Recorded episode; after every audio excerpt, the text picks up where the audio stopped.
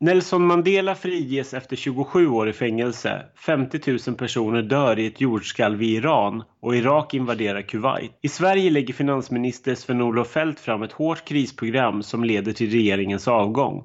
VPK blir Vänsterpartiet, Katarina kyrka brinner i Stockholm och så ska elefanterna på Skansen bort. 159 personer dör när färjan Scandinavian Star brinner utanför Lysekil. TV4 startar sina sändningar och X2000-tågen införs. Världshälsoorganisationen WHO tar bort homosexualitet från sin lista över sjukdomar. Västtyskland vinner fotbolls-VM i Rom och så släpps det första hiphop-albumet på svenska med gruppen Just det. Janet Leon, Erik Sade, Robin Bengtsson och Linus Svenning föds och de sista juvåren slår rekord på Svensktoppen. Årets hits är allt ifrån svenska klassiker som Lassie, Hon har blommor i sitt hår, No Coke och What's the color of love till brottarhits som Vogue, Grooves in the Heart, Sadness Part 1, Show Me Heaven, Black Velvet, Enjoy the Silence, Nothing Compares to You och såklart George Michaels Freedom 90 med tillhörande supermodellvideo. Melodifestivalen 1990 äger rum på 50-årsjubilerande Rondo i Göteborg fredagen den 9 mars 1990.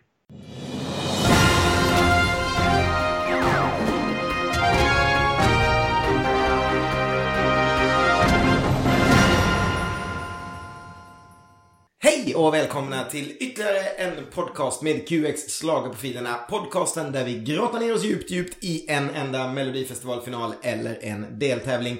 Och vi som fortfarande är QX Schlagerprofiler, det är jag som heter Kenny Lausson och det är Ronny Larsson. Ronny Larsson som vanligt. Eh, idag studsar vi alltså ner i 1990. Eh, lite så här härligt 2020 eh, som också är ett första år på ett decennium. Vad kan man säga? Vad minns du från 1990? Eh, vad minns jag? Jag var 14. Vi hade flyttat till ett hus. Vi hade bott i lägenhet tidigare. Eh, så jag hade fått ett eget rum som jag fick inreda hur jag ville och jag inredde det helt i svart och vitt. som, som sig bör på den här tiden. Eh, jag kommer ihåg att jag... Jag kommer, jag, kommer ihåg, jag kommer ihåg musiken mest. Alltså, all, alla låtar som jag rabblade upp där i början. Det var så svårt att välja ut sånt för att musiken var så viktig för mig under den här tiden. Jag köpte så här mycket singlar och spelade in blandband och eh, följde liksom listan. Och jag tror väl, om jag inte minns fel så gick Cosmopol också då den här tiden eh, från Växjö TV och, som gjorde ju jättemycket för, för musik i Sverige och presenterade liksom låtar som man kanske inte hade upptäckt annars. Så uh, ja, en, en ung, jag var en fjortis helt enkelt. det, här, det här är så sjukt för jag hade också, jag hade, jag hade bott i hus ganska länge men jag hade fått bestämma det här året och göra om mitt rum också. Eh, när jag hade börjat gymnasiet ett halvår innan. Och det var också helt i svartvitt. Svartvita Ikea-möbel, ett schackrutigt golv som jag var typ ensam om bland alla jag kände. Jag tyckte jag var otroligt coolt att ha ett schackrutigt golv. Och så vita väggar och vitt tak. Eh, så gud vad vi var lika där fortfarande. Jag hade ju alltså börjat gymnasiet eh, en halv termin innan, 89. Eh, så jag hade verkligen så här bytt liv helt och gått från att vara verkligen eh, ganska pluggig, tråkig, eh, inte så många kompisar till att fått liksom en ganska eh, kul klass och börjat gå ut. Så det var liksom min, min eh, konstanta alkoholism startade detta, detta året. Däremot kommer jag inte riktigt ihåg om jag såg, jag tror, alltså jag har bara någon sorts magkänsla att jag såg den här Melodifestivalen ändå hemma. Så det kan vara liksom kanske den sista som jag såg med mina föräldrar och inte liksom sen med kompisar och så vidare eh, i mitt liv. Mm. Men, men annars så minns jag också väldigt mycket musiken som du säger. Alltså Vogue var ju enorm när den dök upp 1990. Den, och, och också liksom eh, Nothing Compares to You, sådana saker kommer jag ihåg. Det var ju så här enorma hits som liksom inte känns nästan att det finns längre. Så stora. Nej men precis, det var verkligen på en helt annan nivå. Sen eh, apropå Melodifestivalen så kan jag säga att jag såg Melodifestivalen hemma och det här är ju fortfarande ett av de mest traumatiska ögonblicken i mitt liv. eh, jag, jag kan komma in lite mer på det senare när vi när vi pratar om, om, om själva sändningen. Men eh, ja, eh, det här var, det var ett speciellt år i alla fall. Men jag, jag såg den definitivt hemma och eh, hade sett fram emot det här jättemycket. det där är ju så härligt för det där, det där traumatiska ögonblicket gick ju mig helt förbi i Karlskrona. Vi hade ju absolut inga problem med den där sändningen. Eh, så jag, jag förstod aldrig liksom det där alls såklart. Eftersom vi hade, såg hela den här eh, sändningen. Helt ovidkommande, men, men någonstans tror jag att det här kanske är en av mina sista eh, mellosar hemma och lite också slutet på min stora 80 liksom melloperiod. Eftersom jag bytte lite liv så tappade jag också lite mello sen, vilket jag har haft uppe några gånger eh, under 90-talet. Mm. Sen kan man ju tycka då, när man ser det här programmet, det är ganska, vi, vi har ju nu då gjort 1988 eh, den här säsongen, 1989 förra säsongen och nu då 1990. Eh, jämför man det här så, så får jag liksom att det här, det här året känns verkligen som en svacka eller liksom som en letdown. För 88 vet jag när vi pratade om, det var ju så här, både du och jag är helt överens om att det är ett fantastiskt år låtmässigt och liksom hög kvalitet rakt igenom även om det är ganska mycket slag. Och sen 89 då i Globen jättestort och liksom stora svenska artister och jätte, jättemycket hits. Och sen den här sändningen, utan att nämna för mycket med en gång, det, det känns så fruktansvärt amatörmässigt, det känns litet, det känns liksom mycket mer som vi kastas tillbaka till någonstans till 1983 igen. Eh, liksom skalmässigt. Sen, det, det finns ju pärlor också, det kommer vi komma till det. Men, men liksom generellt så tycker jag det är ganska så här vad, vad hände liksom egentligen? Men det, de hade väl, de hade en ny producent eh, vad jag förstod eh, som gjorde det här programmet. Så det var mm. kanske lite ny på jobbet eh, från Göteborgs TV. Ja, nej, men jag, jag, förstår vad du menar. Det känns ju väldigt litet. För när, när sändningen, och det, vi kan väl, ska vi kasta oss in på det på en gång? Mm. Att när, när, vi liksom kast, när sändningen börjar så får vi ju se liksom en svepning över Rondo som jag faktiskt aldrig har varit på. Mm. Eh, som, är, som är ganska litet ändå. Ja, det är ganska litet och det roliga är att eh, när, när man visar den här svepningen i början precis över Rondo så ser det nästan, det ser exakt likadant ut som idag. Jag kände det att jag skulle kunna gå förbi där nu och bara, det skulle se exakt likadant ut. För det har inte hänt så himla mycket med stället. Just nu håller de på att bygga om hela placet för det ska bli det här Mamma Mia-konceptet som har gått i Stockholm. Eh, men, men absolut, det är, det är ett ganska litet ställe. Det är ju liksom en, en show krog liksom. Och, då, och, i den här svepningen då så lägger man direkt märke till att Lena Philipsson sitter i publiken. Trots att hon inte, inte hade någonting med det här att göra egentligen. Men jag läste i en av tidningarna att hon satt där med sin nya pojkvän. Så hon hade, och vi, vi, fotograferna hade försökt ta bild på dem tillsammans. Och eh, hon hade bara fräst till dem då. Det tycker jag var jätteroligt. Lena, Lena satt där och värnade om integritet på Rondo. Hon försökte eh, dessutom men... vara lite anonym i Melodifestivalpubliken och vara Lena Philipsson. Man kanske, kanske inte är rätt ställe att gå med sin nya pojkvän om man inte vill att någon ska ta en bild. Mello. Nej, inte, inte jättesmart liksom. Eh, men, det, men det roliga här är ju att det börjar ju lite grann som du var inne på, att det känns lite så taffligt. Alltså starten är ju väldigt vad som, jag, vet, jag, jag har nästan inga ord. Det är liksom en, så här, en klättsmer varianter av, eh, av, av gamla mellolåtar, att man drar sånt där igen. Jag tycker att det påminner väldigt mycket om så här Chalmers, alltså väldigt studentikos, något så här käckt band som ska lägga sig på golvet typ och spela klarinett eller någonting. Det är liksom ett gäng med bara män i lustiga kostymer. Sen vet jag inte om, om det där är lustiga kostymer eller om det var modet 1990. Det är väldigt diffust när man sen ser vad alla andra har på sig. Men, men det är verkligen ett så här liksom studentband som gör så här liksom glada partyversioner. Och så dessutom så heter de Kokos med Z, vilket också är bara otroligt störigt. Usch vad töntigt. Och det, det, värsta är att de sjunger inte så bra heller. De sjunger ganska dåligt tycker jag, en del av dem. Trots att i alla fall en av snubbarna ingår ju i huskören sen visar det sig. Eh, och publiken är ju jätteointresserad av det här. Det är, det är verkligen inte, och nu har Mello börjat och nu sätter det igång. Utan liksom folk runt omkring sitter, sitter och småpratar och dricker sitt vin. Liksom. Men också den grejen att scenen är så liten också så de får liksom stå i publiken vid någon, någon, någon liten trappa liksom bland folk som äter. Och det är precis som du säger, det är så här, de runt omkring verkar inte ens bry sig om att det har startat. Det är lite så att de känner att okej, okay, nu är det här bandet som har stått här och kört nu till förrätten. Här är de igång igen. Eh, plus att det är också någon grej med så att, att kameran liksom överraskar eh, kvällens programledare i hennes loge. Eh, Karin Hjulström som står där och, och sen, åh nej, jag är inte riktigt klar. Det, det är alltid väldigt så här taffligt liksom innan, innan det sparkar igång. Sen kommer ju den här melloscoren som jag har, bör, har börjat gilla jättemycket det här när orkestern måste spela den här, eh, liksom, nu börjar Melodifestivalen.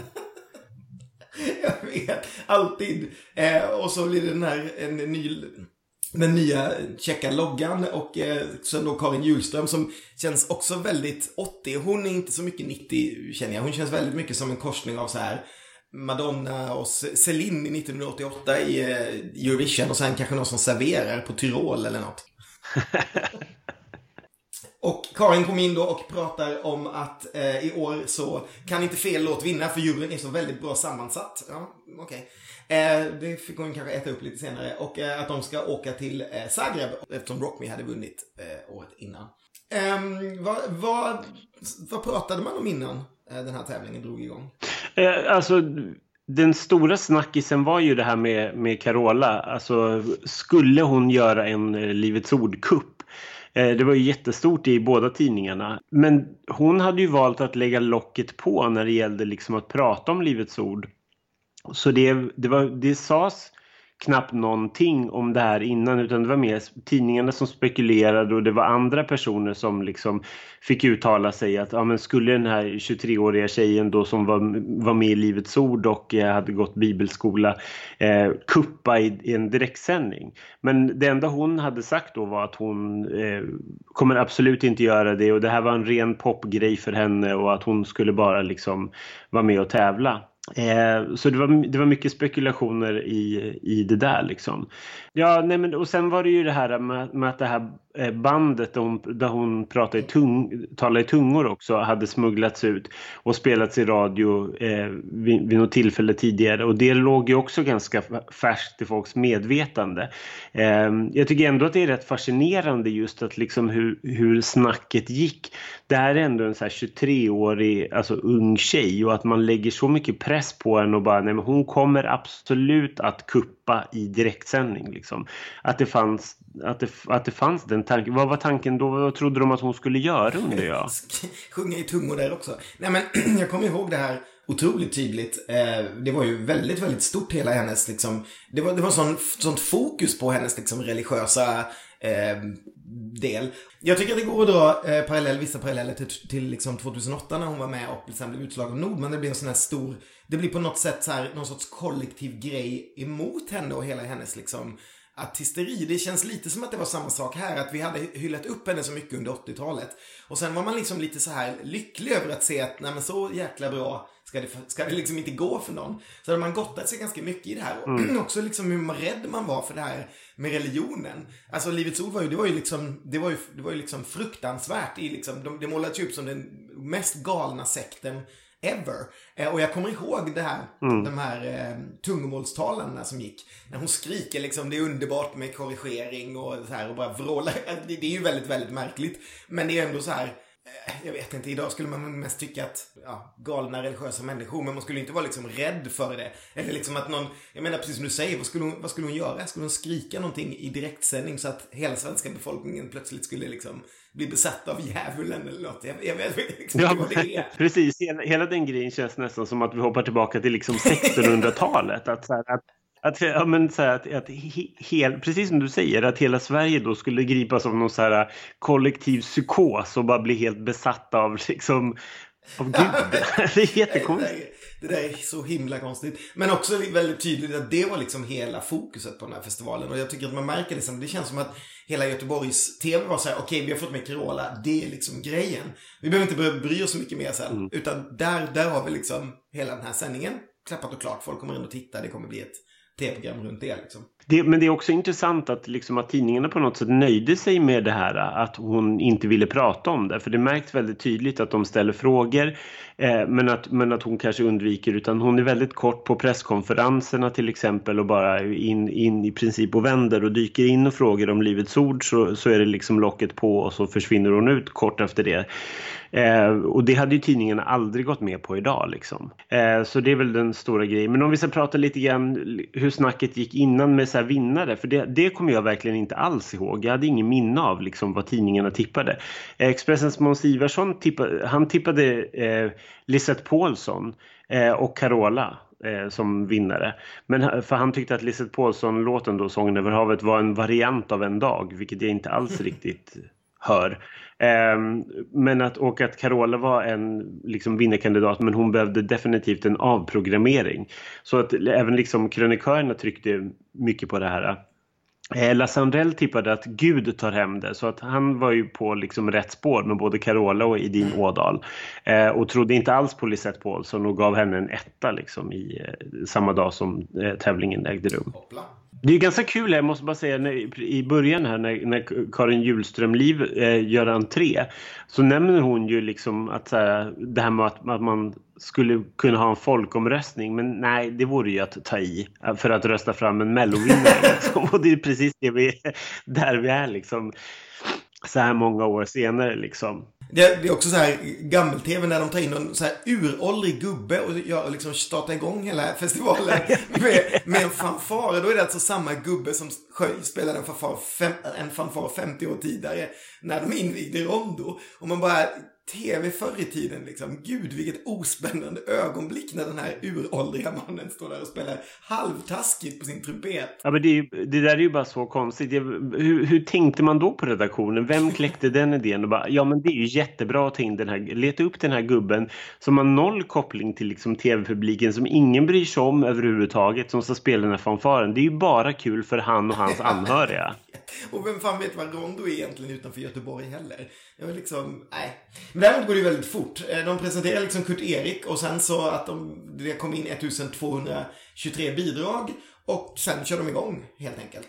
Eh, en sak som jag tycker är väldigt kul är de här vykorten som jag, vi kommer att återvända till, speciellt när man bor här i Göteborg. För de har ju alltså åkt runt och försökt sätta bilder till låttitlarna. Alltså man visar upp låtskrivarna i någon miljö som ska knyta an till låttiteln i Göteborg. Vilket blir väldigt roligt om man nu bor i Göteborg nu och ser hur det ser ut. Ja, det är väldigt gråa vykort. Det är, det är inte det roligaste. Det, det, det, här har vi ju sett tidigare. Jag tror att det var 88 vi pratade om det också. Att när man ser vykorten så är det ju liksom, det är inte ett eh, snögnistrande vitt Sverige vi ser. Utan det är ju verkligen ett grå, grådaskigt, mulet februari liksom vi ser i Sverige. Så att det är inte världens bästa idé att göra vykort ut utomhus den här tiden på året.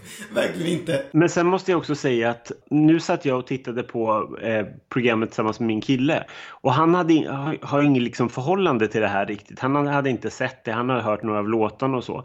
Han sa liksom, är det, så här, är det meningen att det ska låta så tråkigt? Och det är liksom, det, det, det är så på något sätt talande, vi är så vana vid det här för vi har sett Melodifestivalen så länge och under så många år och sett liksom någon slags utveckling så att det flyter ihop på något sätt. Men det är ju en enorm skillnad i tilltalet jämfört med hur det ser ut idag och hur det såg ut då.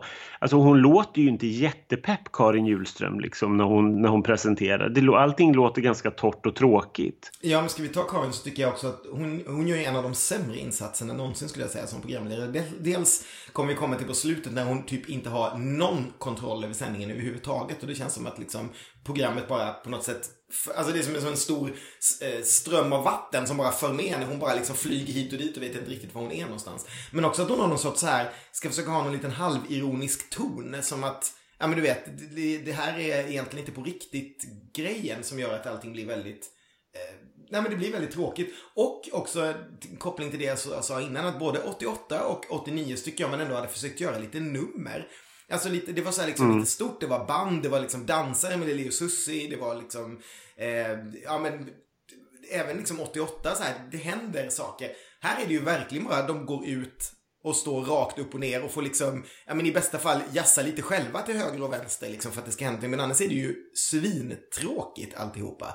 Det, det är liksom presentationen av det som också gör att det blir så himla tråkigt. Det är liksom allting från scen till Karin till liksom eh, numren som gör att det blir ett torrt och tråkigt program. Ja, det bygger ju inte upp jättekul heller med de här eh, fakta om låtskrivarna som Janne Jingeryd läser upp. Liksom. För det första låter ju han väldigt torr och tråkig tycker jag. Och sen är det ju liksom så här, vem fan bryr sig om, om liksom Mikael Wendt gillar The Eagles och tycker om att laga köttfärssås liksom. det är också sådana här fruktansvärda liksom verkligen schlagerprofilerna informationer om att folk är så här självlärda fusion jazzgitarrister och sånt. Och man bara, mm, tack. Ja, men vi kanske ska börja direkt och hoppa in så kan vi prata lite om, om vykorten också. Eh, melodi nummer ett heter Jag ser en stjärna falla. Den framförs av Elisabeth Andreasson och den är skriven av Peter Stedt.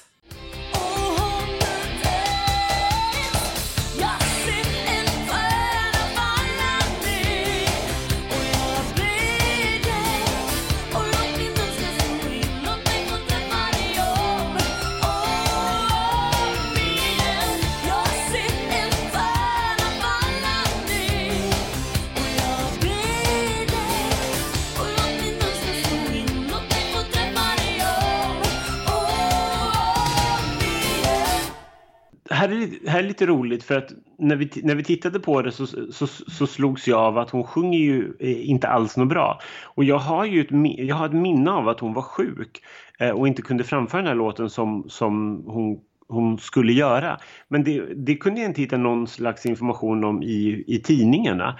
Så då blev jag så här, har jag, bara, har jag bara fått för mig det här? Och, eller klarar hon inte av att sjunga låten? För hon sjunger den så fruktansvärt ansträngt. Det låter ju riktigt, det låter ju riktigt dåligt tycker jag. Mm. Eh, så att just, just titeln Jag ser en stjärna falla är ju väldigt, på något sätt väldigt passande fem år efter Eurovision-vinsten med Bobby Sox liksom. Eh, jag, jag, tycker inte alls om den här låten, har aldrig gjort. Jag tycker att den är, det är o, rätt obegripligt att den är med. Jag tycker att den är så här, eh, lite små, så här gapig och lite... Det var någon tidning som skrev att det var på gränsen till hårdrock, men det, så långt vill jag väl inte riktigt dra det.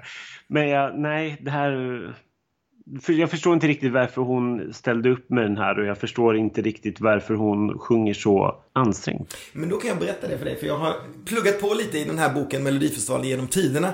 Då var det så att oh, hon, hon sjöng så hårt i den här låten på repen. Så det lät väldigt bra under veckan, men ju längre veckan gick desto sämre lät det. Så när hon väl kom i sändning, det är sådana klassiskt nybörjarfel, vilket känns lite halvkonstigt med, med någon artist som Elisabeth Andreasson.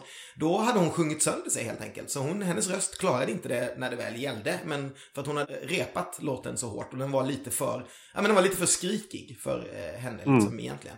Så hon hade helt enkelt eh, sjungit sönder sig. Mm -hmm. men eh, jag hade glömt bort lite att den här var så rockig och upptempo. Alltså så här, jag hade glömt bort låten ganska mycket. Men om jag ser titeln och henne så på något sätt så kopplar jag bara henne till ballader. Men det, det var det ju inte alls. Eh, jag tycker inte heller att den är speciellt bra nu när jag hört den igen. Det känns som, som helt fel kombination av liksom låt och artist. Vem, vem kom på att hon, en sån här liksom Ladde Svinge, lite dansbandsgungig, liksom chips-tjej ska göra den här som, det är ju liksom en rocklåt. Eh, ja, jag förstår inte alls. Det, det, är väldigt så här random. Att det är så här, det, vi hade ett gäng artister och så hade vi ett gäng låtar och det är bara de som kunde ta de här. Och då fick Elisabeth Andreasson göra den här låten. Liksom. Det måste vara väldigt jobbigt för den stackars låtskrivaren som sitter här och bara åh äntligen fått med en låt i Melodifestivalen och så sitter han och, och ser det här, det här stjärnfallet på scenen. Liksom. Just ja. när, när det bara blir värre och värre sångmässigt. Ja men verkligen. Alltså vi, vi, det är precis, det är ju hela kombinationen av att hon är helt fel och sen då att hon inte kan sjunga den heller. Utan det, till slut kommer det nästan inte fram några ljud eh, i den. Nej, eh, jag tycker vi kan lämna den kanske ganska fort. Det är, inte, det är inte så mycket att säga om den. Utan jag tycker det, det är ett så här klassiskt fel när man liksom, någon blev så här jätteglad för att hon ville ställa upp. Hon har liksom minsann vunnit Eurovision. Och här i Göteborg och allting också. Det blir ju väldigt, väldigt bra att trycka in henne. Och sen så bara, mm, Nej. Um, då ska vi gå vidare och här, den här, ta lite från vykortet innan så blir man lite så här chockad över att man kan tydligen göra hur mycket reklam som helst i SVT på den här tiden. För då är de inne på Idags redaktion, den här nya tidningen. De hade slagit samman eh, GT och Kvällsposten och gjort en tidning som hette Idag som hade startat då i januari 1990. Eh, och deras logga är liksom överallt i, i den här eh, vykortet. Och det skiter de fullständigt i på SVT. Bara det funkar med melodi nummer två. En sensation med Peter Jöback skriven av Christer Lund och Mikael Wendt. Du ger mig feber när jag ser dig och det bubblar som vulkaner i mig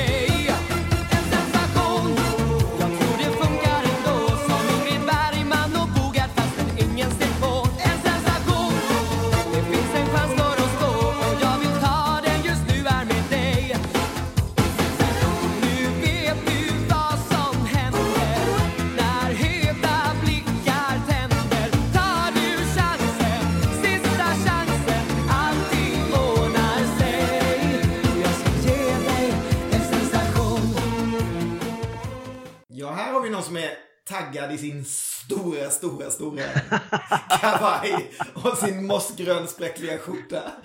Alltså, de där kläderna är så 1990. Det är helt, det är helt ljuvligt. Um, alltså, jag, jag gillar ju den här låten. Eller, det är ju inget fel på den och jag, jag älskar ju liksom Peter Jöback eller så. Men det är någonting som inte klickar här tycker jag. Jag tycker att han på något sätt slarvar fram den också. Det är som att han vill så fruktansvärt mycket. Eh, han är så taggad liksom. Han vill visa hur bra han sjunger, han vill visa vilken artist han är. Han, eh, ja, men, ah, han måste göra allting på tre minuter. Men man önskar lite att han kunde disponerat de här resurserna lite bättre. Kanske inte bara göra allting samtidigt liksom. Ehm, för nu fattar man ju knappt att han kan sjunga och dansa utan det ser ju mest bara ut som en liksom ung kalv utsläppt som liksom sprutar ur sig liksom energi. Ehm, jätterörigt. Och sen så liveorkester på så här poplåtar, det funkar ju aldrig heller för mig. Um, så jag säger väl ett, ett litet nja på det här, även om jag tycker att det finns bra delar i det. Ja, eh, jo, men jag, jag håller väl med. Men det är bara så roligt när han presenteras av Karin Hjulström eh, så presenteras ju han som mannen som skulle kunna bli Tommy Körbergs undergång och publiken skrattar. Det, det känns ju, det är ju ganska så här eh, lustigt så här många år senare vilken, alltså, och se vilken karriär ändå Peter Jöback har idag. Och lite grann är det ju så att han har ju axlat Tommy Körberg ganska bra i liksom så här, på musikalscener och så som en väldigt folkkär stor sångare. Så jag tycker bara att det är väldigt roligt haha åt publiken som rått skrattar åt den här unga, åt den här 18-åringen som står hoppfull på Melodifestivalscenen. Han är ju extremt övertänd. Han är ju också extremt nervös för man, ser ju verkligen i ögonen. Aldrig förr har man väl sett någon tycker jag på en Melodifestivalscen som liksom dess, det jag tycker skräcken lyser i ögonen på honom liksom. liksom ska allting gå rätt? Gud, gud det, vilken, alltså att det är så osäkert. Däremot så tycker jag, älskar jag att han ger allt, även om allt då blir alldeles för mycket. För det är ju liksom extra allt av allting. Rörelserna är ju så galna verkligen emellanåt. Så jag vill tilldela honom det stora Uffe Persson-priset. Där, där, man kör liksom sin egen dans och eh, där Uffe Persson dock gör det väldigt med, med stor säkerhet så gör Jöback det inte alls med samma säkerhet. Men just det här att han kör verkligen sina egna moves som verkligen tar ut svängarna. Eh, när det gäller låten så, så gillar jag den här i grunden. Jag tycker att det är en, den, det är en rätt skön bagatell liksom. Eh, den har ju absolut ingenting med toppstriden att göra men jag tycker att den har sin plats här ändå i Melodifestivalen och tack snälla för att vi fick den här underbart oversizade lila kostymen. Det ju, den har ju verkligen hemma i the wall of fame eh, när det gäller Melodifestivals outfits.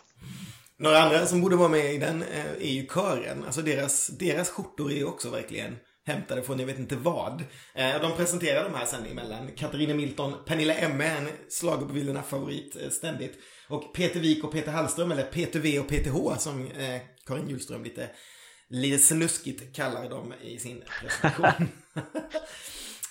um, ja, ska vi lämna Jöback och hoppa vidare till en annan liten schlagerprofil, den här favorit. Uh, melodi nummer tre, Sången över havet med Lisette Paulsson skriven av Hans Skog och Martin Klaman.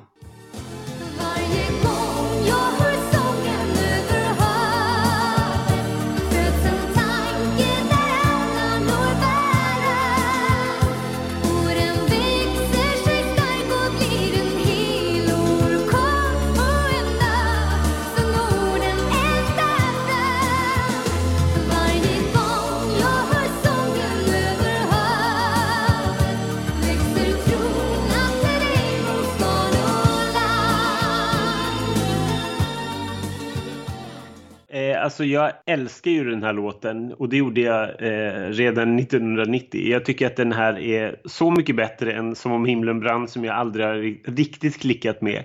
Eh, och jag tycker att det här är en snygg klassisk svensk slagerballad eh, som jag absolut hade kunnat se placerat sig lite högre kanske.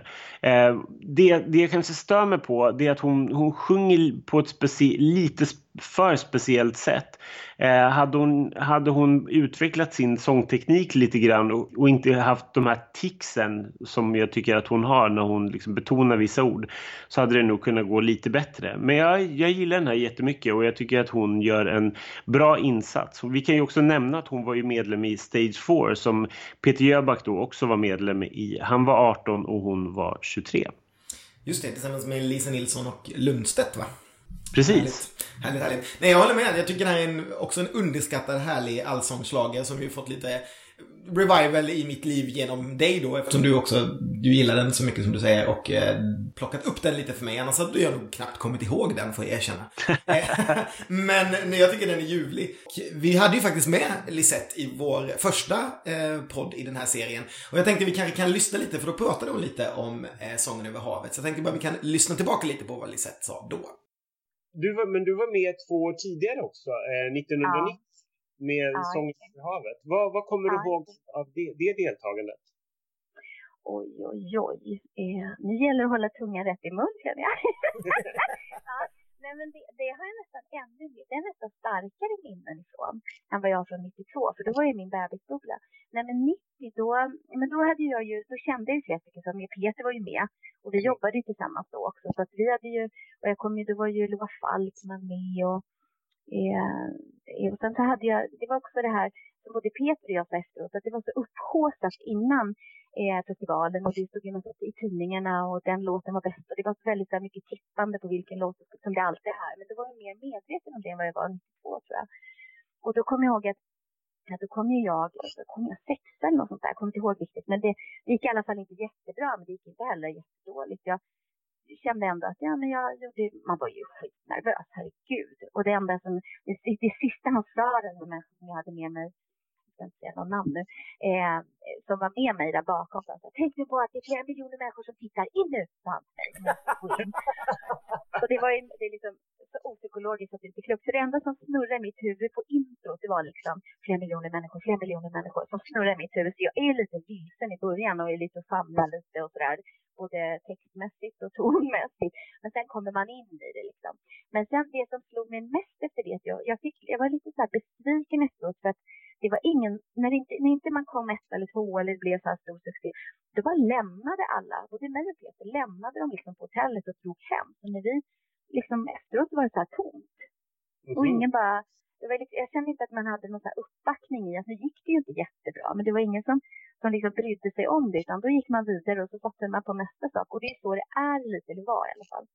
Mm. Och det slog mig lite att, att här får man nog rusta sig lite. Ska man hålla på i den här branschen måste man nog rusta sig lite för att inte vara, jag var lite godtrogen tror jag. Liksom sådär, hallå, vad tog alla vägen efteråt sådär? När hade alla dragit, så att då, då liksom var inte jag och, och, och, och då var man liksom inte aktuell längre. Så det tror jag att många artister kan känna ibland. Eh, ja, men fast däremot, vi har ju faktiskt pratat så ganska mycket om Lisette eh, tidigare eh, och med henne. Så vi lämnar väl Lisette och går vidare till melodi nummer fyra. Vi vill ha värme med En gang skriven av Mikael Erlandsson, Robert Ardin, Peter Andersson, Niklas Börjesson och Lars Sandren. Det vill säga En gang.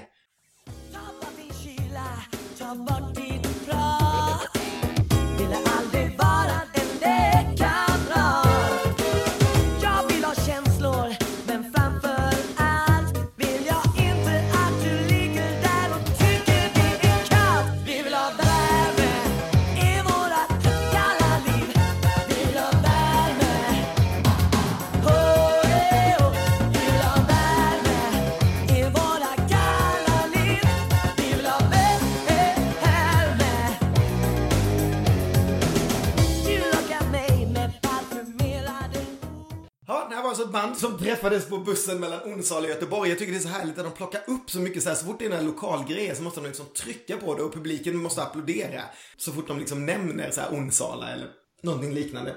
Ehm, det här anses ju vara då Melodifestivalens första riktiga rocklåt. Men gud vad mjäkigt det låter om man lyssnar på det med dagens öron. Det är mer så här syntig popfunk liksom än, än vad det är rock. Bara för att de ser ut som ett så här övervintrat 80-talsband eller då på den tiden 80-talsband. Ehm, så eh, tycker jag ju liksom inte att det är rock på det sättet. Jag minns, det här minns jag dock att jag inte tyckte om. Jag ville verkligen inte ha gitarrer och rockmusik i Mello. Eh, det var ju liksom det skulle ju vara slager där. Eh, så om jag hade vetat vad som hade hänt med min musiksmak liksom innan det där decenniet var över, för sen släppte jag ju allt och började bara lyssna på så här britpop och grejer. Men just 1990 fortfarande så tyckte jag att det här var eh, fasansfullt. Nu tycker jag att den är ganska oförarglig eh, och har ju en, till och med en höjning, vilket är lite härligt. Men däremot är den ju orimligt tjatig tycker jag. Den hade ju mått bra av att sluta typ 30 sekunder tidigare, för det, det, den liksom bara pågår eh, mot slutet. Publiken däremot, de älskar ju den här låten. Gud, de är ju det här är verkligen deras grej liksom. Nu vet jag inte om det är Onsala eller om det är låten. Det är ju väldigt eh, oklart. Men eh, visst, man kanske misstänker att de hade liksom halva kompisgänget eh, där också.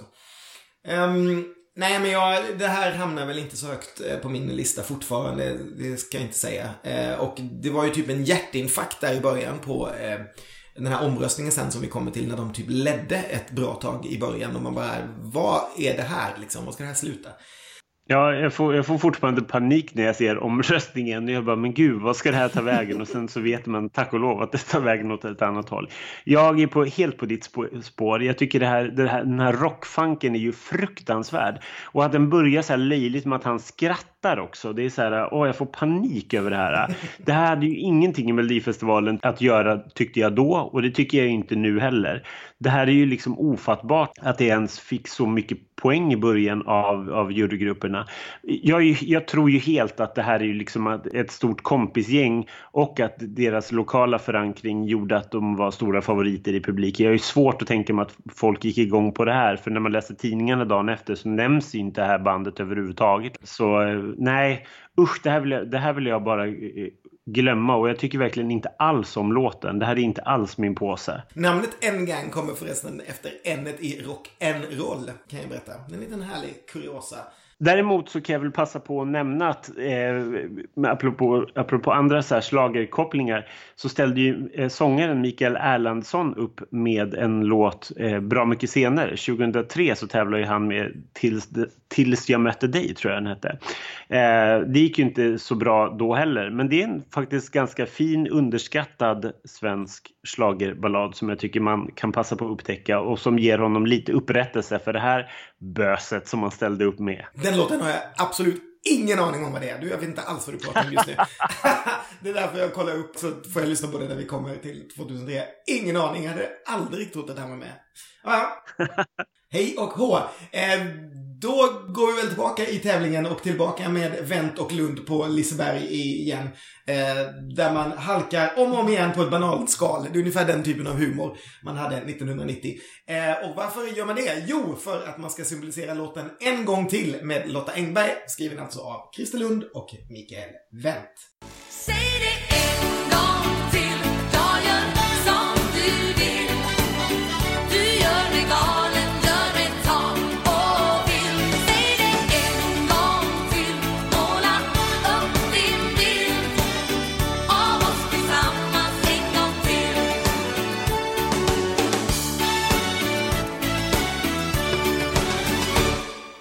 Ja, vad ska man säga om det här? Det här är ju en ganska eh, oförarglig liten bit, tycker jag. Det finns inte så mycket att säga om den egentligen.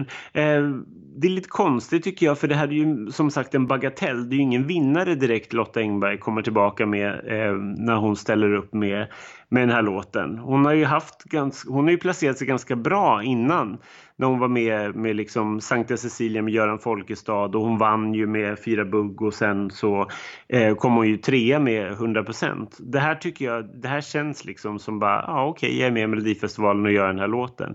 Det, det jag liksom reagerade på var väl den här när hon sjunger den här låten så håller hon sin ena hand väldigt så här på ett speciellt sätt. Lite så här som att den hänger död, hänger död vid kroppen liksom. Det var, det var liksom allt jag kunde tänka på. Det var ingenting som jag hade liksom reagerat på först med min kille. Han bara, vad håller hon på med med handen? Jag bara, vadå? Jag har inte alls tänkt på det. Och den liksom så här hänger bara framför en hela tiden. Det är och jag tror att det är så här lite Lotta Engberg-tics. Men eh, eh lite, lite småkäck låt med en, med en lite småhärlig höjning. Jag ger absolut Lotta klart godkänt för den här låten men jag förstår inte riktigt varför hon var med. Jag tycker också det är så en svängig dansbandslåt, varken mer eller mindre. Och man, man kunde väl tänkt att hon skulle trycka lite. Hon hade väl startat precis det här bandet tillsammans med sin man Lotta och Anders Engbergs orkester.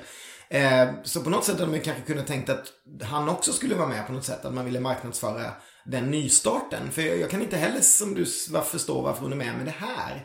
Eh, och också får jag lite så här bilden av att hon inte själv tror på det. Att hon vet exakt det du sa. Att hon är med och hon syns igen. Men det här kommer inte vinna. Det kommer inte ens vara i närheten av att vinna. Och hon är helt medveten om det. Så hon, hon liksom bara... Det känns som bara ett, ännu ett gig på något sätt. Eh, mm, mm. Och, och, det är ju så här...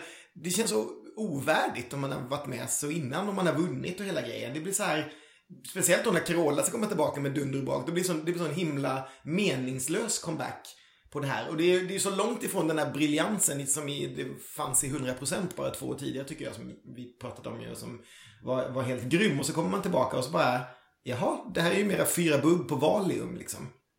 Så ja, ja, det är väl godkänt skulle jag väl kanske säga att det är, men det är inte mycket mer. Jag tycker att det är en liten besvikelse liksom. Trots att det är helt kompetent så är det ändå om man liksom sätter det i sammanhanget vad hon hade varit med om tidigare, varit med med tidigare och så vidare. Att jag tycker att det är lite så här, lite högre förväntningar tror jag både vi och Lotta kunde haft på sig själv än, än det här liksom.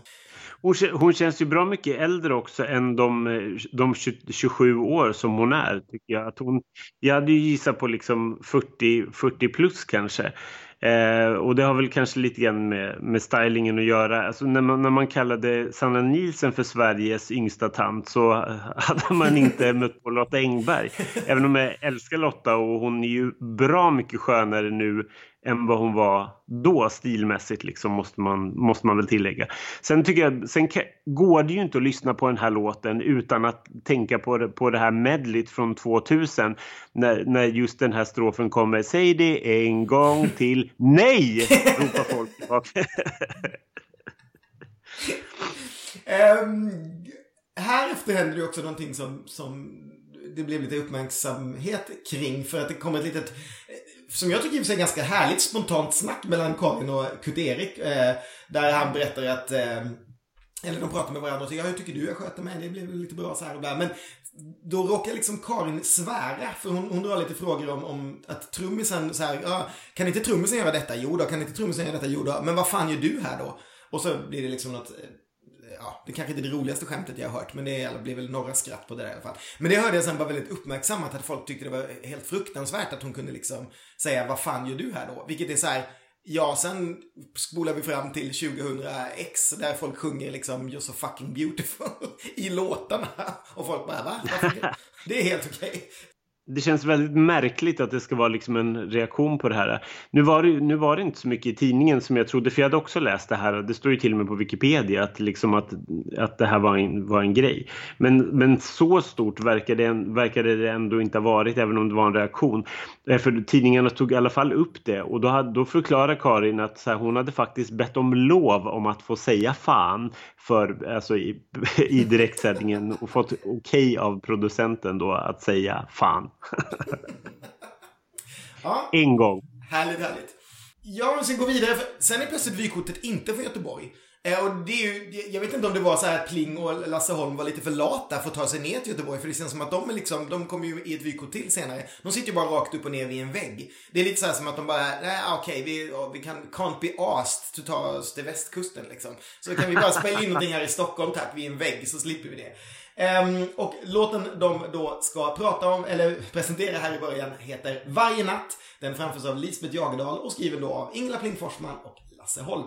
Varje natt i drömmarna som ingen vet kommer du till mig i hemlighet får mig att leva på nytt igen får mig att hoppas på kärleken varje natt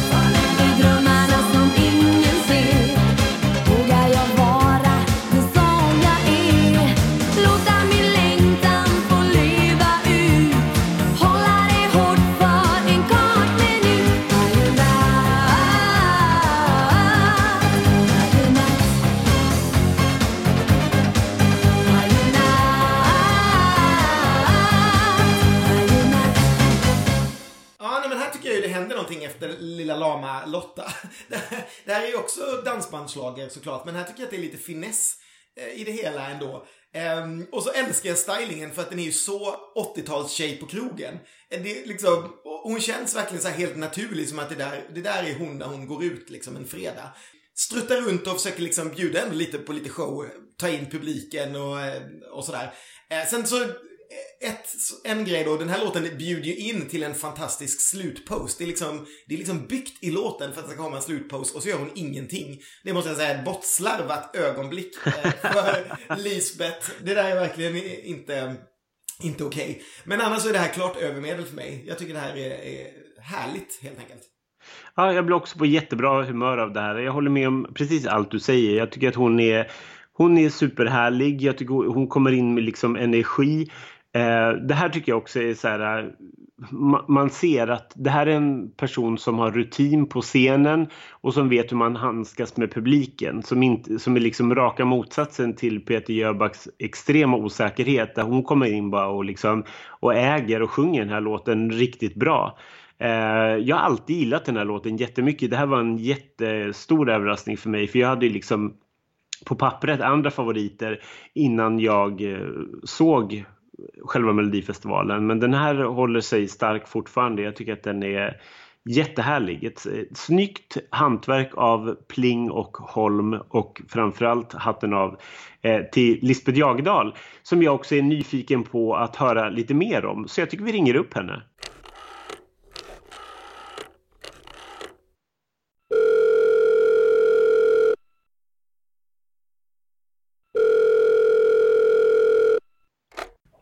Lisbeth. Hallå Lisbeth, det här är Ronny. Jag, jag tänkte jag börjar på en gång.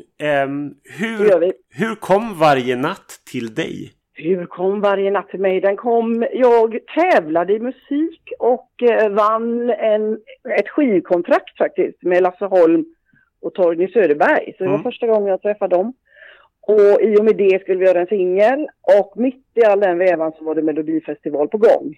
Och då tyckte de att det var ypperligt tillfälle liksom att det var kul att ta med en ny tjej. Mm. Så den låten hade de skickat in och den kom med. Och så frågade de om jag ville göra den och eh, man tackar inte nej till Melodifestivalen.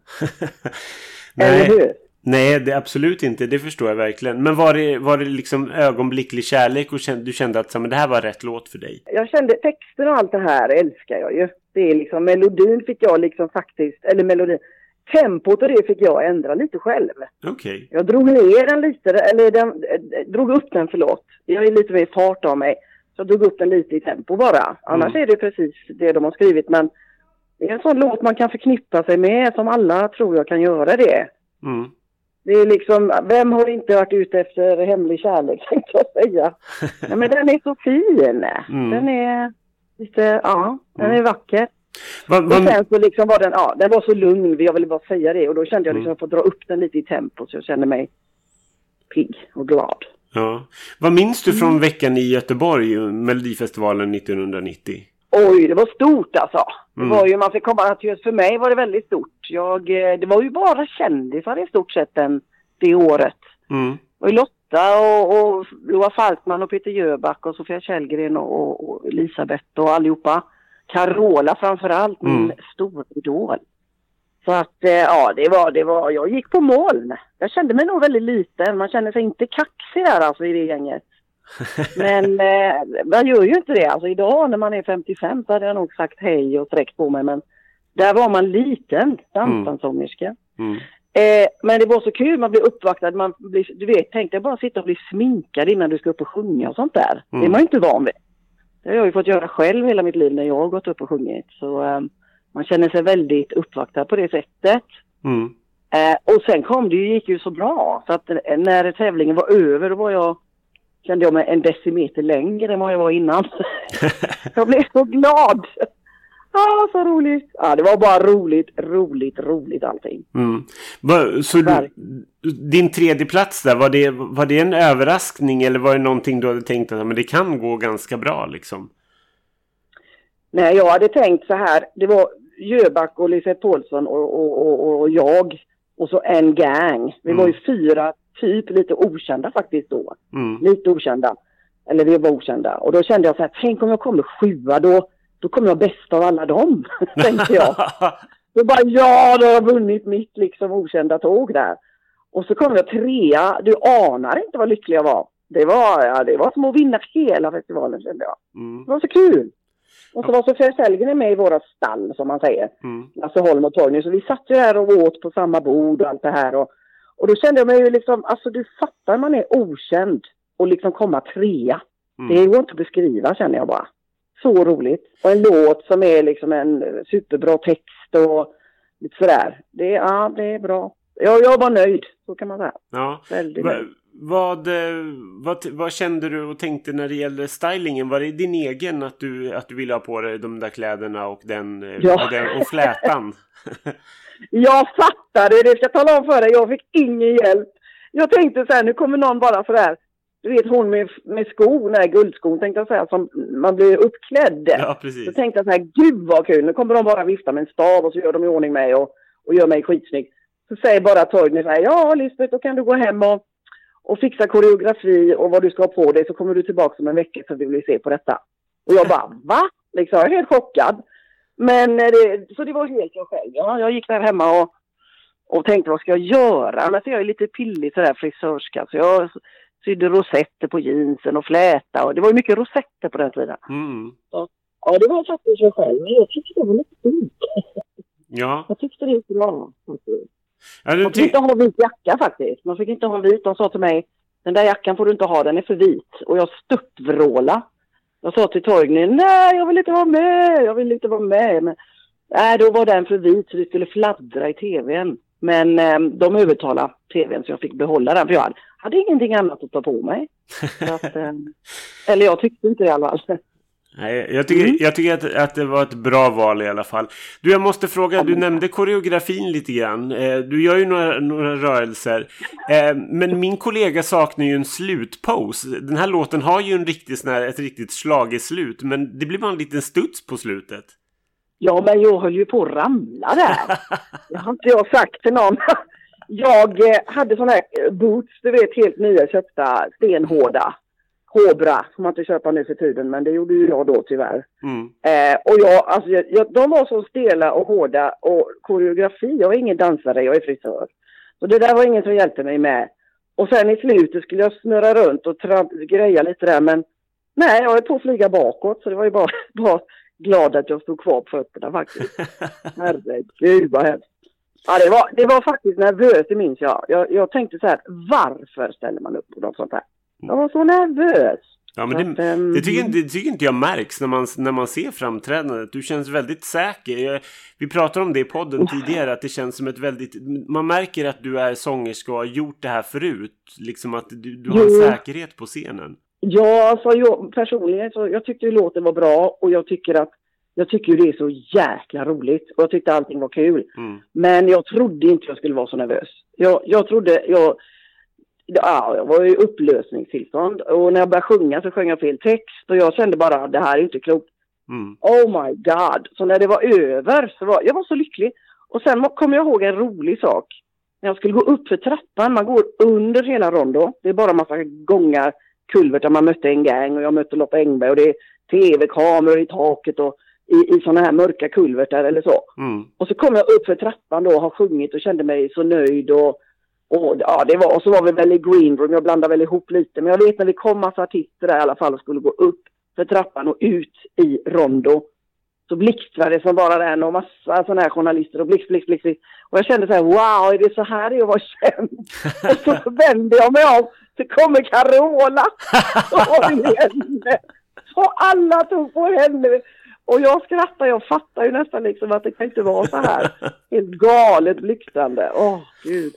Ja, vad roligt. Det var roligt. Det, ja, den var kul. Men du nämnde att du, att du sjöng fel text. Gjorde du? Det har inte jag märkt. Jag kom in, jag tappade, jag tappade totalt. Så gå inte in och rota i det. Utan eh, titta inte på det.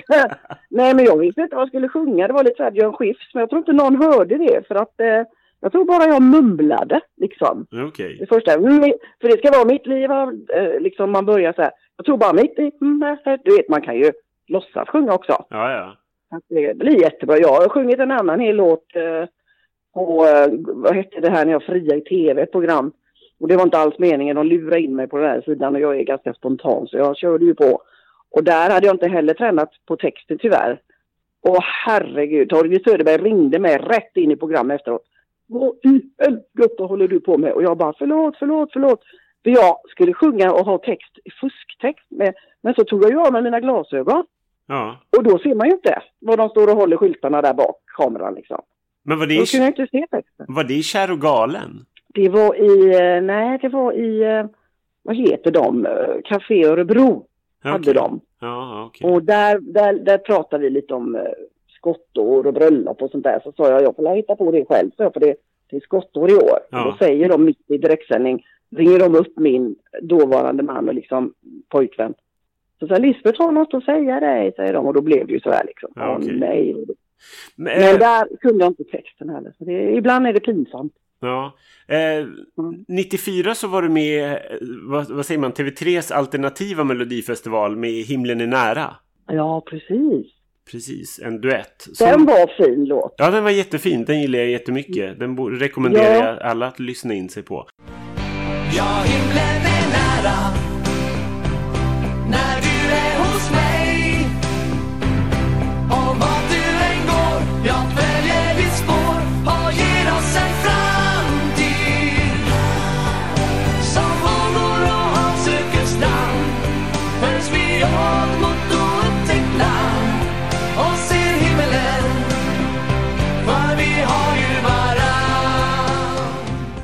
Men du har inte synts i Melodifestivalen och mer? Har du skickat in genom åren? Och har du varit nära att komma med eller varit aktuell för någon annan låt?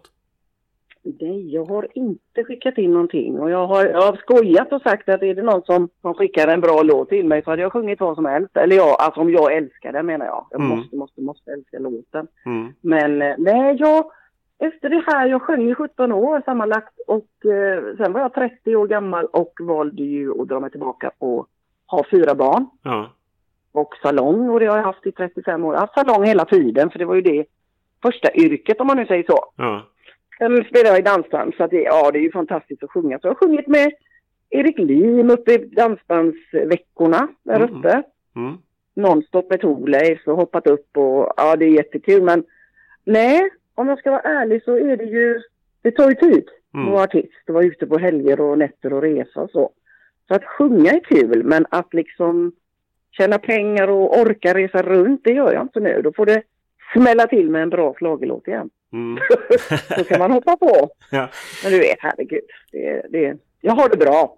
Du har det bra. Men du är hårfrisörska fortfarande, helt enkelt? Jajamän. Ja. Jag har För- en salong i Lilla Ytterby här. Okej. Så man kan gå Mm. och klippa sig hos eh, varje nattsångerskan, tredje bronsmedaljören från 1990. Jajamensan. Jagerdals salonger till och med heter den. kan man inte missa. Nej, vad roligt. Det är jättekul. Det är, jag älskar att klippa. Men är det inte många artister som blir frisörer? Ja, Monia vet. Grönvall så. Ja kanske. inte.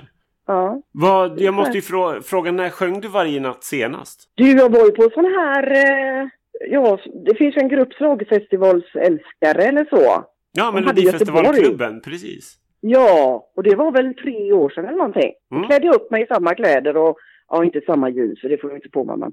Men ungefär samma kläder och fläta alltihopa och drog jag in till Göteborg. Och så sjöng jag den för dem. Det var skitroligt. Ja, Det men, var eh, Herreys och lite blandat där. Den får ju dit schlagerartister och så. ja, men precis. Ja, det var en jättestor fest. Ja. Ja, men vad kul. Mm. Tack snälla Lisbeth för att du tog dig tid och pratade. Jag, varje natt är Ja. verkligen en eh, Melodifestivalklassiker som vi, som vi verkligen Ja. gillar. Så det är jättekul. Ja, roligt. Ja, det är en fin låt. Fin text tycker jag. Det är det verkligen. Vi får hoppas att Ja. vi får höra den kanske i något annat sammanhang framöver. Ja, man vet aldrig. Man Överraskningsprogram. Ja, Nej. precis. Ha det så gott. Detsamma. Ha det så gott själv och tack så mycket för att du ställde upp. Kram, kram. Toppen! Det där var Lisbeth Jagerdal, damfrisörskan från Vänersborg. Vilket vi också får veta, för det är väldigt viktigt när man kommer från den västra sidan av Sverige att detta nämns i tv-programmet. Gud vad kul att prata lite med eh, Lisbeth. Ja, men vi går väl vidare för nu ska vi ramla in på en eh, klassiker får vi väl ändå säga. Vi har nämligen kommit fram till melodi nummer sju, Symfonin med Loa Falkman, skriven av Elisabeth Lord och Tommy Gunnarsson. Symfoni ljuder stark och fin. Den stiger upp mot stjärnorna, den melodin. Symfonin tar oss över gränserna. Musik tar oss samman till ett enda folk. Symfonin ljuder stark och fin. Den stiger upp mot stjärnorna, den melodin Symfonin för det första måste jag säga så här, herregud vad blek han är i ansiktet. Han är liksom, jag vet inte om de satt en speciell lampa på honom eller, eller bara liksom bleksminkat honom. Han är ju otroligt blek. Eh, det här är ju en, vad som, en kalkonklassiker utan dess like. Alltså jag tycker att den, den, här är rätt härlig. Då tyckte jag, förstod jag inte alls varför den var med och jag tyckte det var, inte alls var bra och jag förstod absolut att det gick så dåligt som det gjorde. Men jag, jag tycker att det här är liksom så här, ja men den här har sin plats här ändå. Jag tycker att det är rätt kul med den här texten och att den sticker ut och att den är rätt egen och att, att han ändå, Loa som liksom var en stor artist då liksom, och inte var liksom van vid att stå på melloscenerna ställde upp med det här. Det är lite grann som en dåtidens Torsten Flink eller, eller vad heter det, Björn Ranelid. Någon människa som är helt oväntad att ställa upp i Melodifestivalen dyker upp med den här låten. Liksom. Eh, klart godkänt skulle jag säga, absolut. Jag tycker inte att den är så hemsk ändå i sin kalkon Jag tycker det roligaste är att han ser ut som typ Mårten Gås i Kalanka. Du vet han som jobbar hemma hos farmor. Han är så lik honom. Jag tänker på det hela tiden. Så här självgod och pösig liksom. Jag tycker, ja, jag vet inte. Jag är nog inte med på din linje. När, när jag hör den nu och när jag hörde den då.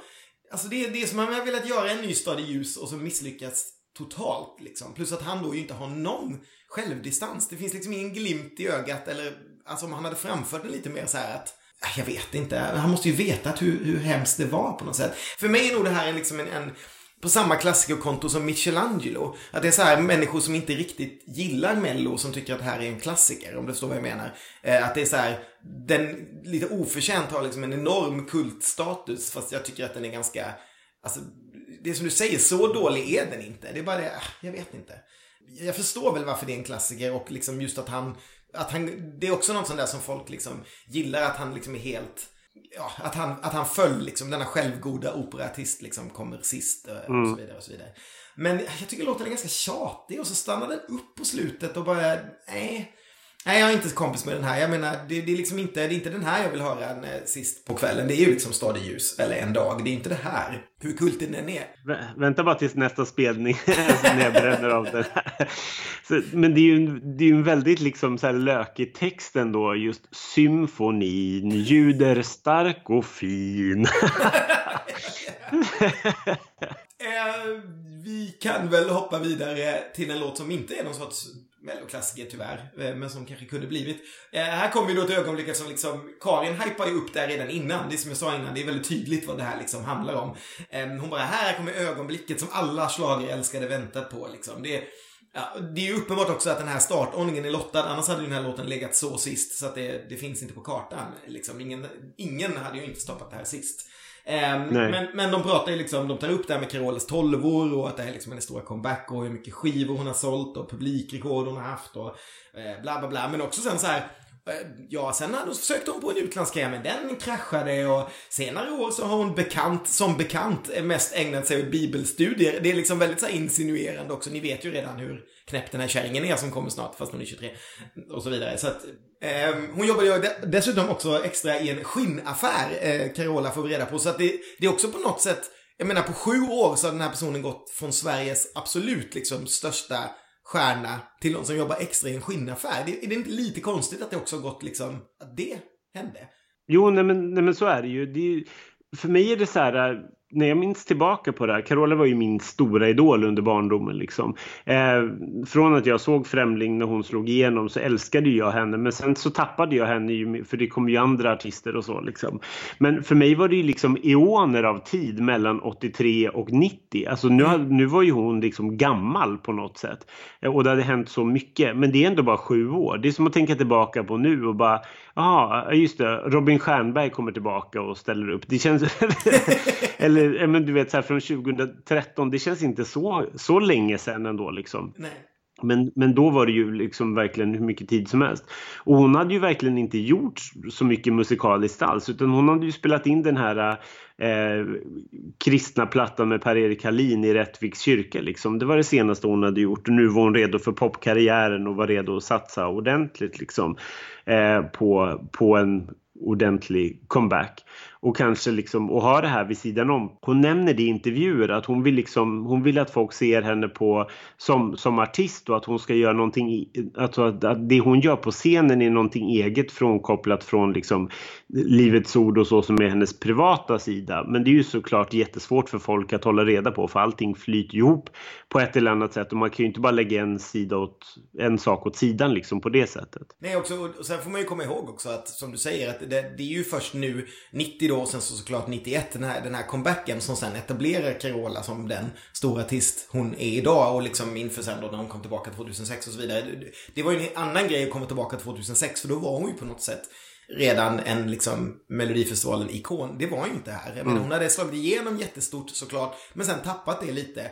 Eh, och vann ju aldrig Eurovision och så vidare. Så att, jag menar, hade det totalfloppat de här åren på 90-talet här så hade vi ju, då hade det ju varit en, en helt annan grej. Eh, men, men visst, vi, innan vi pratar vidare, vi kanske ska lyssna lite också på melodi nummer åtta, Mitt i ett äventyr med Carola Häggkvist, skriven av Stefan Berg.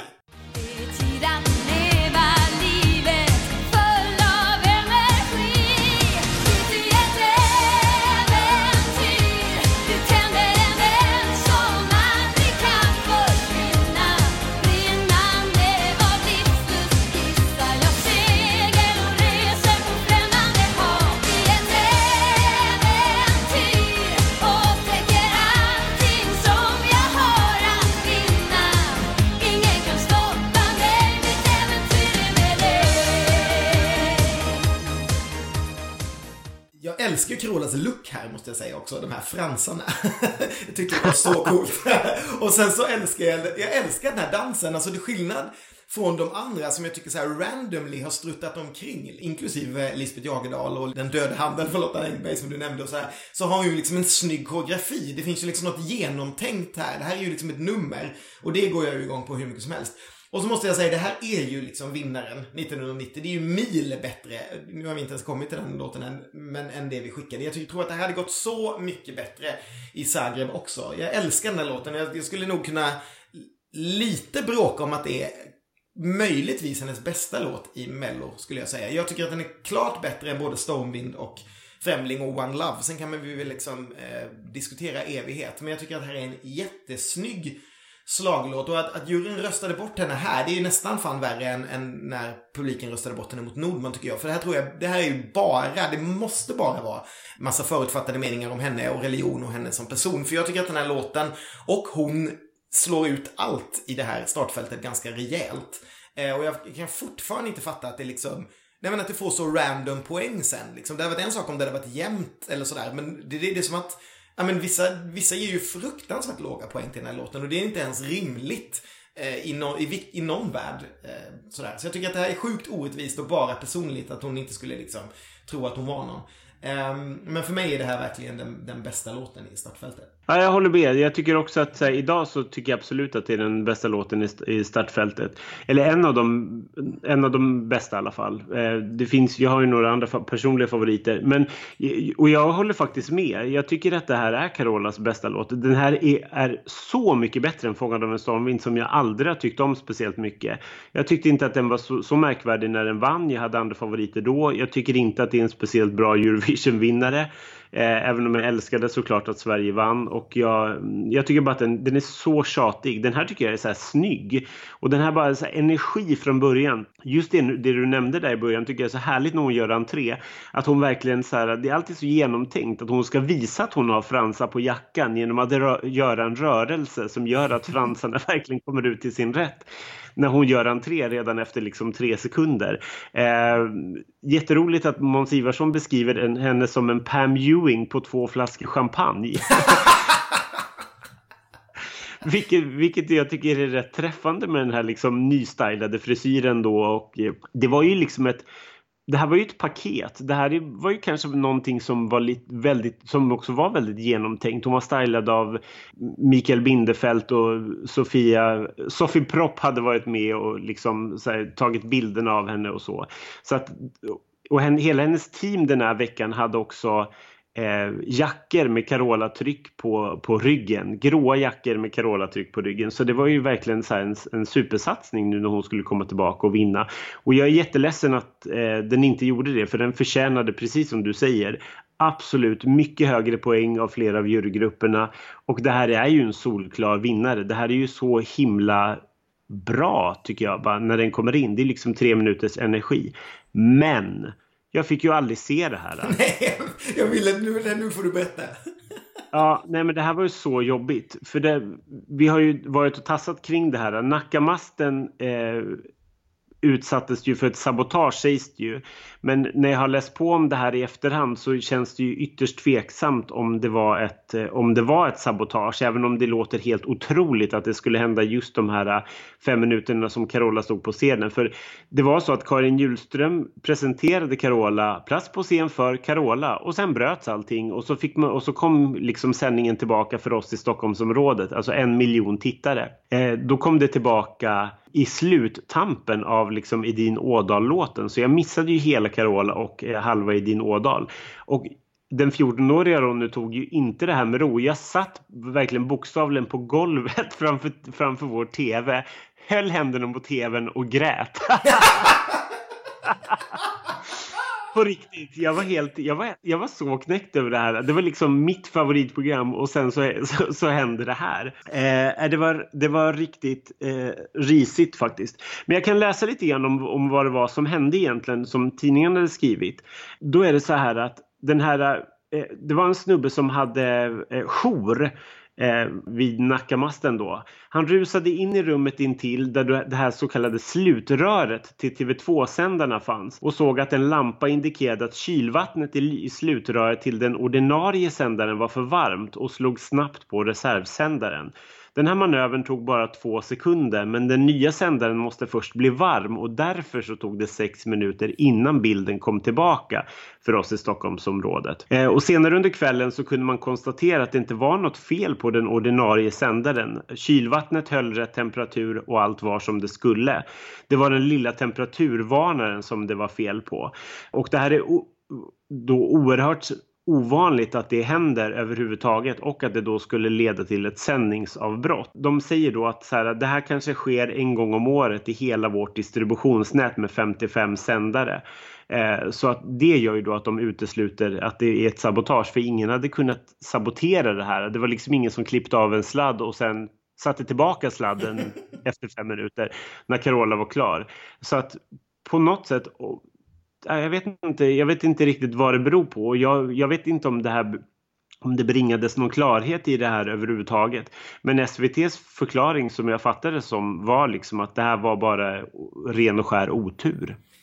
Men det ska ju också nämnas att det hände ju lite saker kring Livets Ord eh, runt Carolas medverkan för att hon hade utsatts för för hot ända sedan januari. Det var någon man som förföljde henne och samma dag som eh, hon uppträdde då i Melodifestivalen så utsattes eh, Livets Ords lokaler i Uppsala för ett bombattentat där det var någon som eh, sprängde en hemmagjord bomb så att rutorna och delar av taket i entrén föll ner liksom. Det är så konstigt att, att det här händer just då. Men, men antagligen så är det ju bara en slump eh, alltihopa såklart. Eh, om det inte finns någon gud där uppe som tyckte det var dags att straffa Carola lite. Men, men som sagt, jag förstod ju ingenting i Karlskrona eh, av det här. Jag förstod inte vad alla bråkade om. Utan vi såg ju allting och sen var det här bara ytterligare någonting som, som kändes som ett strul i programmet. Men jag förstår ju dig. Alltså jag hade ju dött också. Speciellt om jag hade varit tre år yngre.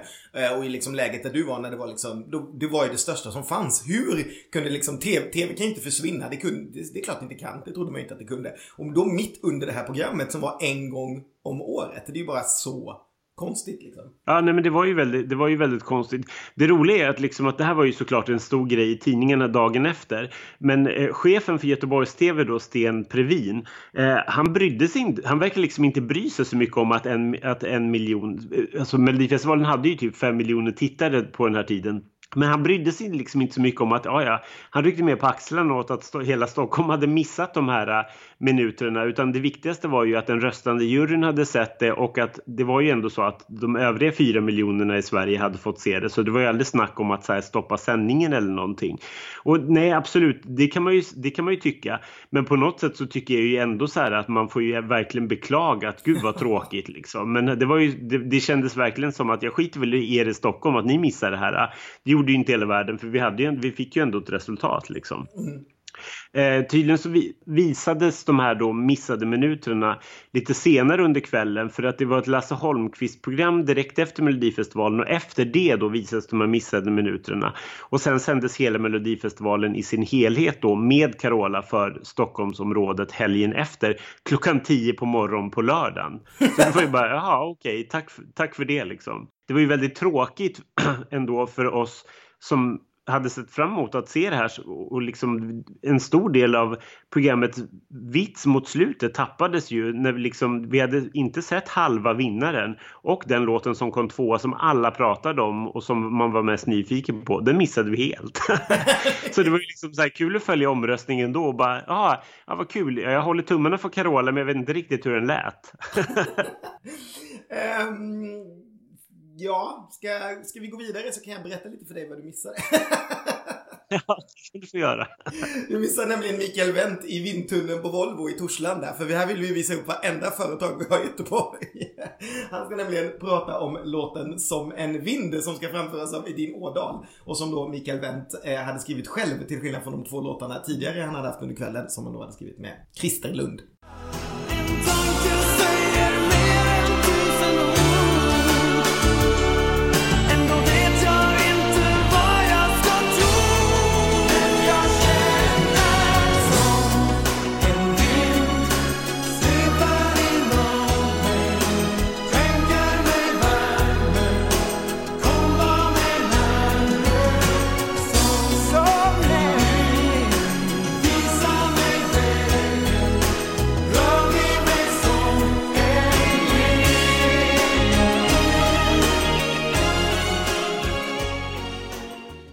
Ja, jag är inte lika mycket för gubband som du är. har vi ju lärt oss i 1995-podden. Eh, Fy fan. jag har verkligen aldrig gillat den här på riktigt. Jag tycker att det här är en helt okej okay schlagerballad. Men jag tyckte då, jag tycker nu att det är en så ovärdig vinnare. Så att jag har den på min lista över de sämsta vinnarna i Sverige någonsin faktiskt. Jag tycker verkligen inte om den här. Jag har den där med liksom Las Vegas och Bara hon älskar mig och, och några till. Det är en sån Alltså det, det, det är en helt okej okay låt. Det kan jag ge den. Men det är en sån fruktansvärt osexig grupp. Det är liksom noll stjärnor. Och så heter de typ Bertil, Lasse och Simon, vilket är bara så här, det finns inte ens stjärnor på, på namnen. Och så, så de här, brö, de här brötiga gubbrösterna. Eh, alltså när jag, när jag satt och såg om det här nu så får jag liksom besvikelsepuls, liksom så här hög arg puls liksom 30 år senare bara av att se det igen. Den här låten hade varit helt bortglömd i folks medvetanden om, om den inte hade vunnit. Det är liksom ingen som hade kommit ihåg dem. Det är ingen som hade kommit ihåg den här låten. Den är bara ihågkommen just för att, den fick vinna. Och sen är då eh, eh, Carolas låt så fruktansvärt sorgligt bortglömd istället. Det är frukt... Jag, jag, jag, du blir arg nu bara jag pratar om det igen. Och, och de här Edin-människorna, de är ju dessutom helt anonyma. Eh, Ådals var ju med ett gäng gånger sen efteråt, bland annat i din då favoritgrupp. Men, men liksom de två personerna, det är ju liksom två, de två mest anonyma vinnarna ever i Melodifestivalen sen de där gubbarna i Family Four liksom. Jag säger, jag säger bara jeez, tagga ner din gubbhatare. ja, nej, jag, du sätter faktiskt eh, vad säger man, huvudet på spiken. Det är ju helt korrekt att den här låten hade ju ingen kommit ihåg om den inte hade vunnit. Eh, jag, tycker inte att, jag tycker inte att den är så, så hemsk. Eh, däremot så kan jag ju inte förstå riktigt att den vann. Den hade möjligtvis kunnat få liksom en tredje plats eller kanske med en andra plats men att den skulle liksom vinna det här året tycker jag är jättekonstigt. Och du, som du säger, de är ju väldigt okarismatiska. Eh, det, det, känns ju noll troligt att det här skulle ha hänt något annat år egentligen. Att, att liksom den här gubbsamlingen hade, hade vunnit och att det här var vad man sa, men det här ska vi skicka till eh, Eurovision. Ja, nej, jag vet inte riktigt vad jag, vad jag vad jag ska säga mer än, än, än det du redan har sagt. Det, att, det är bara att det, liksom, att det känns som ett väldigt orättvist år då det fanns så många starka tjejer som jag hade mycket hellre velat skicka och det hade varit mycket mer intressant att se hur det hade gått för dem än hur det hade gått för liksom Edin Ådal. Så nej, jag, det, det är en otroligt svag vinnare. Eh, det är det. Verkligen är det också lite konstigt där som Karin säger innan när de pratar om, så här, med att ja, det här bandet har liksom spelat med massa kändisar, typ Cliff Richard och vad de räknar upp. Men det är inte så många som vet det och det är nog på grund av deras tro att de, och att de har fått en stämpel som ett kristet band. Och man bara, jaha? Är det, jag, jag liksom förstår inte hela den där grejen. Är det liksom som att här, här ska vi ta upp att de har fått en stämpel, det är en orättvis stämpel att de är kristna. Så till skillnad från Carola, tänk inte på deras religion här nu, utan nu ska ni tänka på dem. De har bara fått en stämpel som att de är kristna. Medan Carola då liksom bara ska ha en stor jäkla stämpel i pannan att hon går på bibelstudier. Det är bara något, de är väl minst lika religiösa som hon. Nej, det är så mycket med det här som jag fortfarande, usch, usch, usch. Nu går vi vidare. Vi går vidare till någonting mycket, mycket roligare. Vi går vidare till låt nummer 10. Den heter Handen på hjärtat. Den framförs av Sofia Källgren och den är också skriven av Ingela Pling Forsman och Lasse Holm.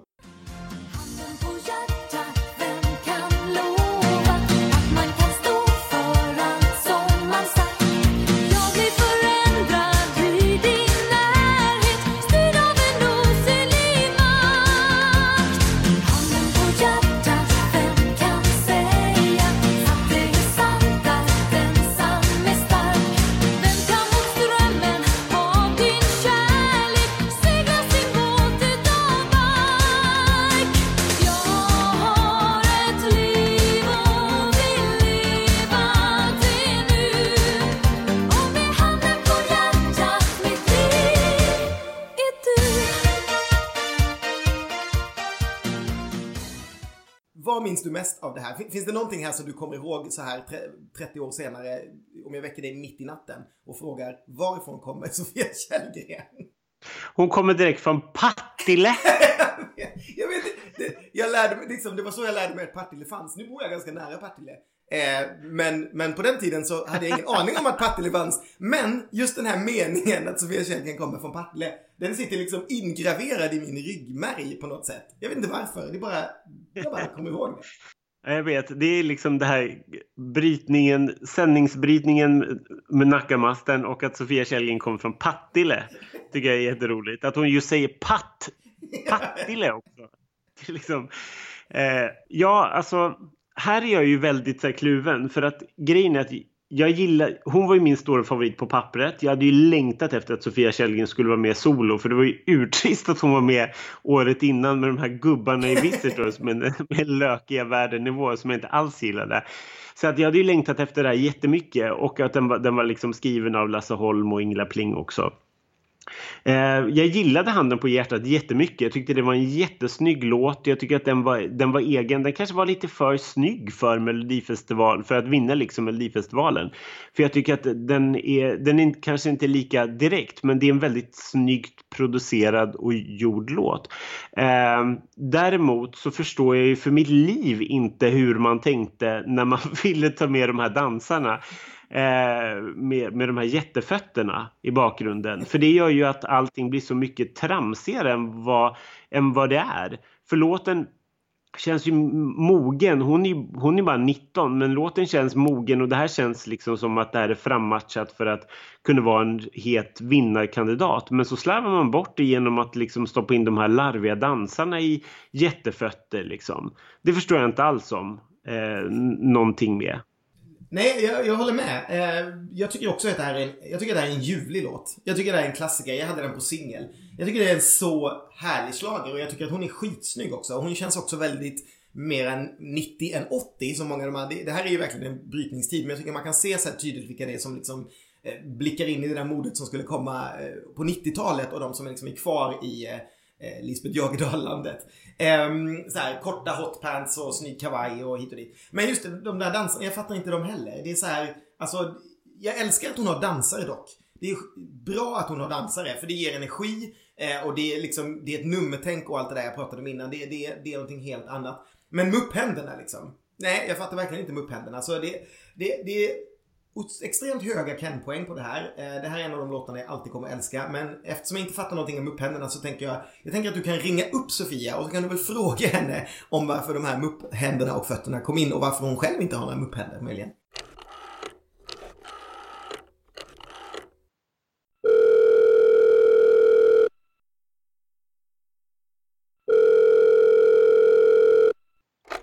Sofia? Vad, eh, vad minns du från eh, Melodifestivalen 1990? Alltså jag minns att det var rätt hysteriskt. Eh, det var ju fortfarande så då vid den tiden att det var ju de här då, det var ju bara en final helt enkelt. Det, var de här antal, var det 12 låtarna som ställde upp i det. Mm. Det året var också Carola tillbaks. Det var oerhört mycket fokus kring hennes person mycket också. För det var hela tiden med det här med tala i tungor och sånt om du Mm. kommer ihåg. Det var, Mm. det var mycket kring det, det året. Och själva finalen var ju ganska dramatisk för Nackasändaren la ju ner också. Så att allting var väl inte som det brukade, kan man säga. Det Du- brukar i och för sig vara ganska hysteriskt runt uh, Melodifestivalen, men jag tror att det var lite maxat just det året faktiskt. Mm. Det, det finns ju en ganska intressant story här bakom att du, för nu fick du ju äntligen vara med solo. Eh, det, som jag Ja, förstått det så hade du, hade du skickat in eh, en eller flera låtar till Melodifestivalen 89 i alla fall, men kom inte med och då Ja. ställde du upp tillsammans med Visitors. Och sen kom du tillbaka nu året efter solo. Vi hade ju faktiskt en uh, låt som Lasse Holm har skrivit som vi trodde jättemycket på som heter Längtans vind. Som Mm. sen fick en, uh, ja, men, som blev väldigt, ja men blev framgångsrik på Svensktoppen sen.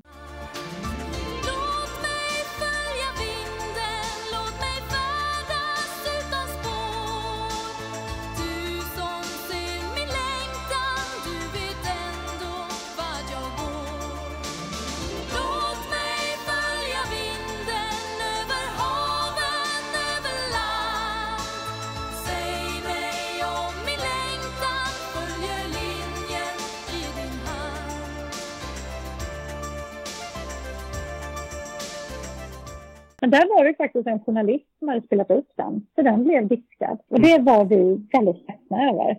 Men sen kom den här möjligheten att medverka i, i Visitors nummer och göra Världen i vår. Och det var ju också en ganska spektakulär final eftersom det var i Globen som då var nyinvigd och man ville göra det här Mm. där. Och det var ju extremt mycket etablerade artister som var med där då med Tommy Nilsson som drog hem vinsten och sen eh, var ju då Orup och Glenmark och, eller Orup var med själv, inte Glenmark. Nej, inte de, de var med båda två. Nej. Upp över mina Båda öron. var med, ja Precis. just det. Ja men så var det precis så var det. Ehm, så det var ju, eh, det var också på sätt och vis spektakulärt hela den, det året innan också. Mm. Men det gav mig en, en erfarenhet utan att behöva själv stå i, i fokus skulle jag säga. Så det var nog ganska bra inkörsport ändå. Mm. Såg du det var roligare att ha en egen låt. Så var det faktiskt, nu ska jag vara ärlig. Det är helt klart. Så blev det en helt annan känsla att ha sin egen låt som var specialskriven till en. Till, Ja. till mig själv. Ja, men jag, Ja. förs- jag förstår det. Men det, det fanns en låt som heter Världen är vacker också. Så var det också. Den vet jag inte om den ens kom med. Eller om vi hade skickat in den och den inte kom med. För det var nog vårt försök då efter det här uh, Längtans vind. Okej. Eh, och den har, den har spridit sig lite. Undrar om den låg som en B-sida på någon singel. Mm, mm. Världen är vår och världen är vacker. Låt oss vara rädda. Alltså den ligger ju väldigt mycket i tiden skulle jag säga. Mm. Det är ju lite en Greta Thunberg-låt. Mm, Du var- du var- måste du var- jag nästan ta fram den. du var före Ja, din tid var helt lite- enkelt. Ja, men det skulle jag nog faktiskt säga. För parallellt med hela min musikkarriär initialt där så pluggade jag också ämnen som ekosofi och humanekologi på universitetet. Vad säger du om det? Mhm, imponerande måste jag säga. Men, men om vi hoppar till, Ja. eh, till 90 igen då. då. Ehm, Ja, Kände du att du gick in i det här och att du hade en vinnarlåt och blev du besviken eller kändes det bra att komma på en fjärde plats? jag tror att det kändes jättebra att komma på en fjärde plats. Eh, det var ändå stort favorittryck kring hela hysterin kring Carola och så att jag tror inte jag räknade med vinst. Eh, men jag, jag kommer ihåg att, att jag var inte helt bekväm med de här dansarna jag hade bakom. Dan själva dansarna var jättebra och gjorde sitt jobb, men de var ju... Kommer du ihåg att de hade dräkter på sig? De hade ju skor och händer. Att jag kommer ihåg. Ja, men då har du inte sett huvudena som jag dissade. Det var huvuden med alltså från början.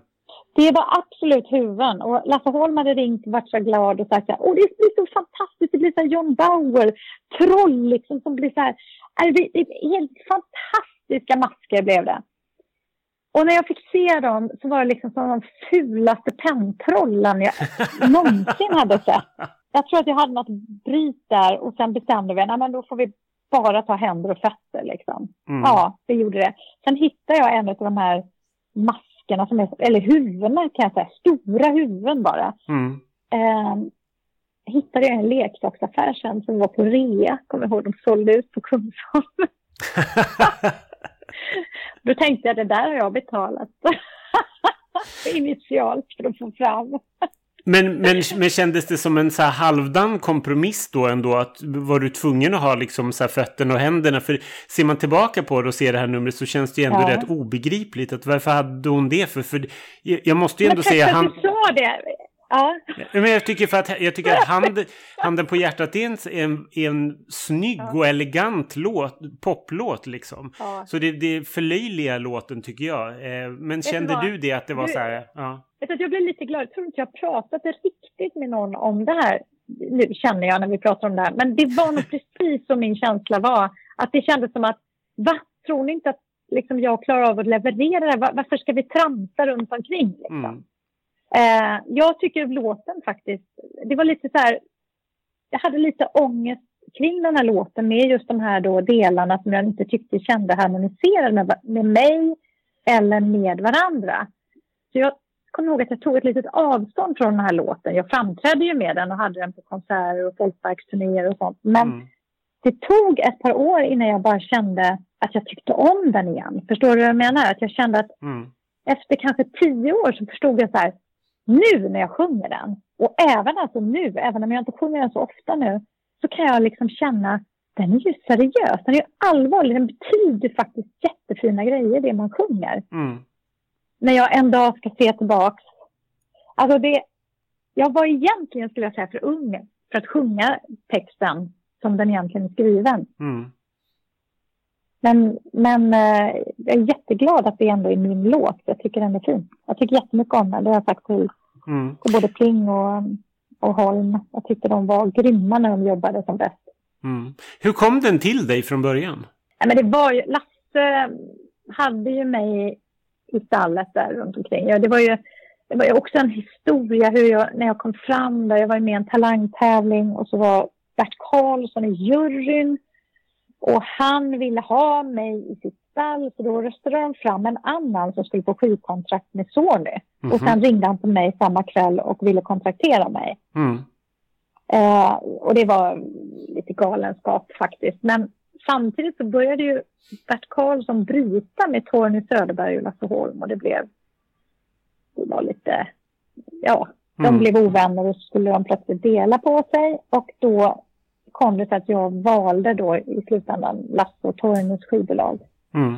där jag jobbade på. Och då hade de ju en tanke hur de skulle jobba med mig. Så att det skrevs ju låtar hela tiden skulle jag säga, som vi liksom försökte få fram. Ja, så den, den skrevs för mig. Mm. Jag vet att jag hörde ju Arjas eh, Högt över havet långt innan hon hörde Det var liksom en låt som jag vet fanns också på de här, ja, jag tyckte det var så roligt när hon sen tog det, för det är ju hennes låt så Mm. in i bänken liksom.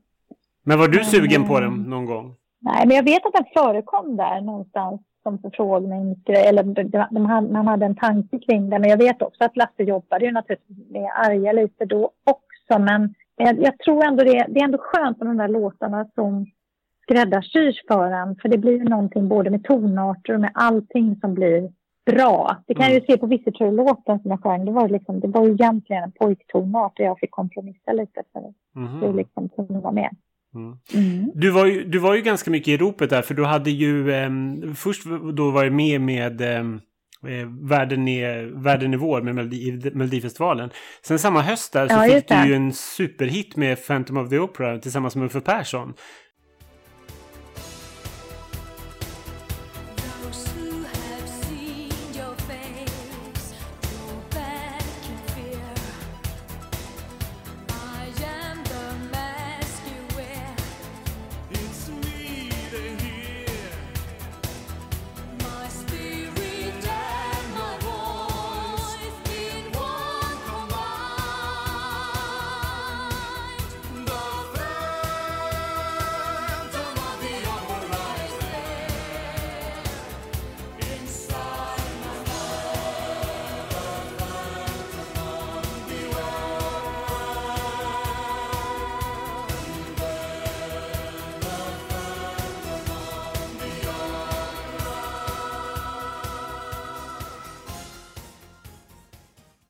Den gick ju, det var ju liksom en oerhörd framgång faktiskt. Mm. Det, och då kommer jag ihåg att då var jag ju lite ung och så var man ute på olika så här, lite klubbar och så. Och då hörde man den ibland. tyckte man var lite pinsamt att stå där på dansgolv liksom själv.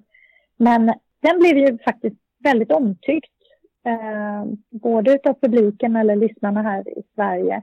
Men även utav eh, Andrew Lloyd Webber som hade, som hade gjort den då. Han tyckte om vår version, vilket vi var lite rädd för först att oj, vad ska det här, vad ska han tycka om detta? Men, Mm. men det var kul att göra det. Eh, teatralt, men det, det var också, gjorde att man kunde göra mycket bra tv-program på det, för eftersom det var ett sånt nummer som var lätt att, att göra tv på. Mm. Så det blev, en, det blev ju, det blev ju, de åren har, varit väldigt viktiga för mig att göra mig då, kan säga, lite folkkär. För att då fanns det två kanaler och man var med i varenda bra tv-program. Mm. Och det var ju mycket mer liveprogram då också. Så, det, så det måste jag säga, de åren var viktiga. Mm. Runt slagen 90 och så. Var, var det någon gång aktuellt där efter 90? För sen var det ju, sen var det ju ett jättelångt break från Melodifestivalen. Ja. eh, Där du var med 2005 igen då tillsammans med Robert Wells. Men var det någon gång aktuellt jag efter vet- 90 att, att du skulle vara med? Mm, jag skulle säga att jag var lite färdig med det då faktiskt. Jag tyckte nog att det hade tagit ganska mycket på mig ändå. Mm. Eh, lite grann det här, som jag sa, lite grann kanske att man kände att det harmoniserar inte. Det är många som styr och ställer och det finns mycket spänningar runt det och så där. Jag kände att det, nej, jag blev inte, jag var inte supertaggad på det. Eh, sen det vi gjorde, Robert och jag, det var ju verkligen en, det var en utstickare kan man säga. Det var ju som filmmusik som klev in i Mm. i, eh, och då kände jag ändå så här att jag tyckte det var kul. För jag tyckte det var en snygg låt och det var vacker musik som jag kände jag, jag harmoniserade med. Eh, jag har sedan dess har vi skickat in, vet jag, i alla fall två tillfällen tror jag. Mm. Låtar som inte har kommit med. Så det, jag ska säga, det är väl ingen no-no, men ehm, jag tycker det måste vara en sån fruktansvärt bra låt som bär så att man ska känna att man orkar utsätta sig för hela det andra. Det är speciellt viktigt nu när man är, när man är lite till åren och är de här då lite mer etablerade artisterna som har en förmåga att alltid åka ut till, eh, till de yngres fördel om du förstår. Mm. Då är det ännu viktigare att man har en låt som man känner att det här är en låt som jag, som jag vill sjunga hela livet nu. Mm. Eh, och om ingen tycker om den så fuck it liksom. Det, Mm. Jag älskar den. Om du skulle vara med nu, vilken typ Mm. av, vilken typ, vilken genre skulle Sofia Källgren tävla med? Där känns som att det är liksom, det skulle ju vara, det, det är som sagt, jag är ju lite genrefri som artist. Det har varit min styrka och på sätt och vis svaghet. Det är svårare att placera mig för journalister och för övriga människor. Liksom så här, vad gör hon? Är hon musikal? Är hon, Mm. Vad gör hon? Och nu sjunger hon jul och nu är det det här. Oj, oj, oj, här sjunger hon plötsligt en klassisk nästan låt. Jaha, här sjunger hon duett med Magnus Carlsson. Jaha. Mm. Ehm, så jag känner att det, det måste liksom vara en jäkligt bra låt. Och då är det liksom, behöver inte det vara någon speciell genre på den. Jag vet inte vad Skyfall är för låt till exempel. En Bond-låt, ja vad ligger det i? det? Är det en poplåt? Ja, fast den Mm. kan ju också vara mellolåt. Eller den kan vara, alltså. Förstår du vad jag menar? Vissa Ja, låtar är bara bra låtar liksom Mm. och kan sjungas i diverse olika eh, arrangemang liksom, eller orkestreringar eller vad som helst. För den bär. Mm. Det är en sån låt jag tror man måste ha. Annars kan det kvitta. Och de är inte lätta att få till. Nej, men det, nej, det förstår jag. Jag måste ju fråga, hade du någon annan favorit av låtarna Ja. som tävlade 1990? Någon som du gillade eller någonting som har satt sig där liksom? Jag tror att jag var så självupptagen av mitt eget nummer att jag på något sätt fokuserade så mycket på det. Så jag var nog lite... Jag struntade i de andra lite, måste jag nog säga. Mm. Det var ju rätt mycket. Loa var ju med det året. Alltså det, Peter Jöback var med. Det, var, alltså det är ju roliga nummer. Sitter man och tittar på det nu så, så är symfonin var ju ändå med. Förstår Mm. du? Det är ju, eh, vad ska man säga? Det är ju låtar som har levt med en som kultlåtar. Mm. Så att det är, är svårt att bara säga något nummer direkt så faktiskt. Jag tyckte inte det var någon så här direkt som bara den skulle vinna. Det, det tror jag hade svårt att se på den finalen. Faktiskt. Ja, jag fattar det. Men eh, jag- Mm. du, du nämnde i början att det var så mycket snack om Carola till exempel. Men, eh, och det, men det Mm. kanske hade varit lättare att hantera att Carola vann. Eller, för nu vann ju Edin Ådahl i slutet, vilket, kände, vilket var ganska överraskande för väldigt många. Var det det för dig också? Ja, men det var det nog. Mm. Det var det nog. Jag tror inte det var så många, liksom, men samtidigt så kändes det kanske lite skönt också på något sätt. Eh, att det blev liksom... Det är alltid coolt när någon kommer underifrån och vinner folks hjärtan på något sätt. Det kan jag ändå tycka är lite fint. Att det finns det, inte bara där, där media hänger kring. Sen gjorde Carola ett bra framträdande och liksom hon, liksom det, att hon var tvåa var väl- självklart. Men men jag kan ändå tycka att det är lite coolt. Förstår du vad jag menar? Ja, absolut. De här som typ Ambition Freedom eller vad de nu är som kommer bara upp och säger de jaha, Mm. det är häftigt. Eller portugisiska numret som vann, man bara jaha, nu vann han. Liksom. Ja. Ja, men precis. Men det är lite roligare att bli lite, lite överraskad. ja, och det tycker jag är i finalerna nu senaste tiden så har det varit väldigt mycket sådana överraskningar. Mm. Ja, men vad kul. Tack snälla för att du ställde upp. Jättekul att höra.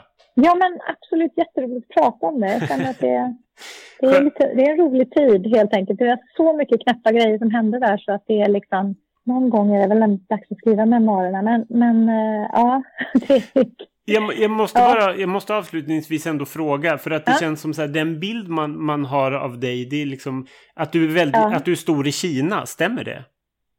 ja, det faktiskt. Eh, ja, det är helt sjukt och det är lite så svårt att förstå. Liksom, de har ju inte Facebook, de har inte Instagram. Eh, men jag har ju varit där ett antal gånger. Dels blev jag faktiskt Kinas turistambassadör, fick jag en utnämning på Grand Hotel för ett par år sedan. Mm. Eh, och det var ju för att jag har då gjort eh, kinesiska skivor. Med kinesisk musik har jag då mött deras kultur, vilket de blir jättestolta och glada över. Så att de tycker att man har gjort något fint. För det är nästan ingen som vill sjunga kanske kinesiska låtar så ofta. Mm. Eh, men jag har gjort egna texter då, engelska texter på kinesiskt material. Mhm. Och eh, detta har blivit väldigt populärt. Det sjuka är att de har till och med använt det i engelska undervisning på vissa skolor i Kina. Det är helt galet, kan jag säga då. Som inte hade jättebra betyg i engelska. Men jag är ganska stolt över de där texterna. Vad häftigt. Men eh, jag har liksom gjort alla deras filmgalor, typ Oscarsgalor och ja, det är liksom, det är, ett, det är en annan, du kan gå in och googla på ett coolt klipp när jag Mm. står, jag tror det var året innan OS, så eh, gjorde jag ett uppträdande på Himmelska fridens torg och då är det två symfoniorkester, Beijing symfoniorkestra och eh, China Philharmoniska orkestra tror jag. Och sen är det väl, jag vet inte hur många dansare, Kinas främsta dansös är med. Och så sjunger jag på kinesiska. Okej. Och då kan du googla på Sofia och China Moon. Då kan du se ett klipp som är... Ja, men det är lite så här, jag kan ändå känna att det där är, det är lite fett att ha faktiskt. Mm. Att kanske visa barnen vid tillfälle någon gång att det här, det här har mamma också gjort. När hon inte bara följer med till skolan och går ut med hunden och tror hundbajs och... eh, ja, men du vet. Ja, ja, absolut. Ja, Eh, Men, men, vet, det- då kan jag säga att ja, då har jag varit lite superstar där. Men känner kineserna till de här äh, jättefötterna och jättehänderna från Melodifestivalen 1990? Jag, jag ska säga att jag tror att säkert finns några fans som har djupdykt i det.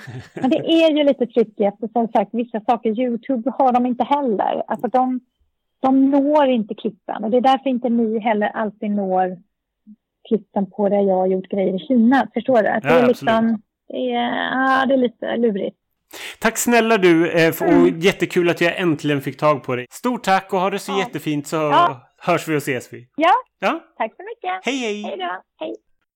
Vad skönt att äntligen få, Eh, få reda ut det där. För det, var, det, var, det, det, det är någonting som har jäckat mig väldigt, väldigt länge. för det, det liksom, trots att jag var 14 när det här liksom var så tycker jag att det var väldigt fel och konstigt. Liksom. Jag förstår inte riktigt eh, tänket bakom det. Men det var skönt att höra Sofia eh, reda ut det hela. Absolut, och med det har vi ju också gått igenom alla de här eh, tio bidragen och det är dags för en eh, mellanakt som är någon sorts resa i, i tiden på grund av att Rondo fyller 50. Så det är bara så här, gamla svartvita klipp va? Eller inte svartvita men det är lite olika klipp och slutar med Hepstars på Rondo med någon vag, eller ja den vaga kopplingen att Benny Andersson ju var med i Hepstars och därför tycker de att de kan få visa det. Oerhört vag mellanakt måste jag säga. Eh, men det skulle väl egentligen bara eh, bereda väg då för den riktiga mellanakten som var Göteborgs stolthet, eh, host host. Ronny Jönsson som kommer in, alltså Claes Malmberg och hans eh, figur som vill vara med fast han har missat att skicka in eh, och sådär. Här är, det är mycket här man kan, man kan prata om. Till exempel att han säger Var det inte in, internationella kärringdagen igår? Vad gör du ute idag då? Gud vad jag reagerade på det också. Jag fick, jag fick liksom så här panik. Jag bara, men gud, kunde man säga sånt på den tiden? Ja, det- så Grejen var väl att det var ju liksom såklart i hans figur att han skulle vara överdrivet liksom, eller manskommunistisk och så vidare. Men, men allvarligt också. Det blir ju bara så här. Jag vet inte, och så ska hon stå där och bara haha vad rolig du är liksom. Och sen så kan hon då sjunga sin låt nummer 11, Besprutningen av med Ronny Jönsson. Eh, vilket låter för jävligt. Jag, jag förstår liksom inte ens typen av humor. Det är så här brötigt och bara Nej, humorn, humorn här förstår jag ingen, ingenting alls av. Det, är liksom, det måste ha hänt så mycket med liksom vad folk tycker är, är roligt. Alltså definitionen av, av vad som är kul. Eller skulle folk skratta åt det här idag? Eller är det vi som var liksom kanske lite, lite annorlunda humor? För vissa i publiken håller ju på att garva läppen av sig när han liksom delvis gör entré och sen typ till allt han säger. Och det här bara, jag tycker, jag tycker ingenting är kul. Nej, jag tycker inte heller om det kul. Nu tyckte jag aldrig att den här figuren var rolig. Nej. Ehm, Jag hatade ju att det fanns någon, en komiker som hette Ronny Jönsson för det fick, det fick man ju som eh, döpt till Ronny äta upp ett antal gånger. När jag bara, mm, Ronny Jönsson, Ronny Larsson. Du vet, så här, jag hatade verkligen honom. Eh, och jag tyckte aldrig att det här var liksom kul. Jag tycker det var tramsigt då jag tycker det är fruktansvärt nu. Eh, däremot så ty- tycker jag väl ändå någonstans att det är... Det här känns ju som ett ganska vettigt och grepp tycker jag av, eh, av liksom produktionen att ta in honom och sen då att låta Kurt Olsson dyka in lite senare i det här och låta de här eh, Göteborgsgiganterna battla. Det är lite grann som i slutet av Jurassic Park när, eh, när T-Rex får brottas med den här nya stora dinosaurien. Göteborgsvarianten på Jurassic Park. Men där håller jag med. Och det blir, alltså på något sätt blir ju Ronny Jönsson-karaktären också lättare att ha med att göra tycker jag när Kurt kommer in och liksom på något sätt balanserar det. verkligen. För att han kommer in och bara, du ska inte vara här och sjunga hårdrock. Det här är min liksom, det här är ju schlager, det här är min stund på jorden. Det här är liksom bästa programmet på året och bla bla bla. Och så får liksom Kurt på något sätt vara vi. Och då, då blir det någon sorts härlig balans liksom. De, ja men då blir det lite när fansen mot dem emot eh, mello-grejen grejen. Eh, och sen tycker jag, alltså alltid tyckt att, att Kurt Olsson är en väldigt härlig karaktär och att Lasse Vandeby verkar vara en väldigt eh, härlig människa. När jag satt i juryn så eh, var ju förresten en låt inskickad med Kurt Olsson som var uppe och snurrade hur, alltså varenda år så var den högt uppe och for och var nära att komma med. Eh, och det, ja, det, där, det där är ju en sak förresten som man eh, kan prata om någon annanstans men det är, ju, det är alltid viktigt att jämföra tycker jag när man pratar om låtar som inte har kommit med i Melodifestivalen varför de inte gjorde det. Och just den här, varenda gång var det liksom någonting som hade kommit in och var nytt och som kändes liksom lite bättre än det här. Och sen så gick ju eh, eh, Lasse bort någonstans där i mitten under min juryperiod. Så sen så försvann ju såklart den här låten för den var ju bara liksom byggt. Jag tror den hette till och med Triangeln eller någonting. För det var liksom, ja, han och Gud. Den hette Livet, Livet är som en triangel om jag inte Just minns det. fel. För jag har hört den vid, något tillfälle. Ja, Sen vet jag inte om den släpptes men... Jo, den släpptes. Livet är som en triangel, Kurt Olsson. Det är en rätt härlig låt. Ja, sen gör de ju då, vad heter den, eh, Nygammal vals. Och kallar den för Sipp Svinahede. Hej och det är, väl, och det är väl i stort sett bara låten rakt upp och ner. Det är inte så, så himla mycket mer med det. Men just då med de här två karaktärerna som aldrig vill gå av scenen sen heller. Eh, och som publiken, publiken ju liksom älskar oavkortat som du säger. Det är så här, de har, Göteborg har inte sett något roligare än detta.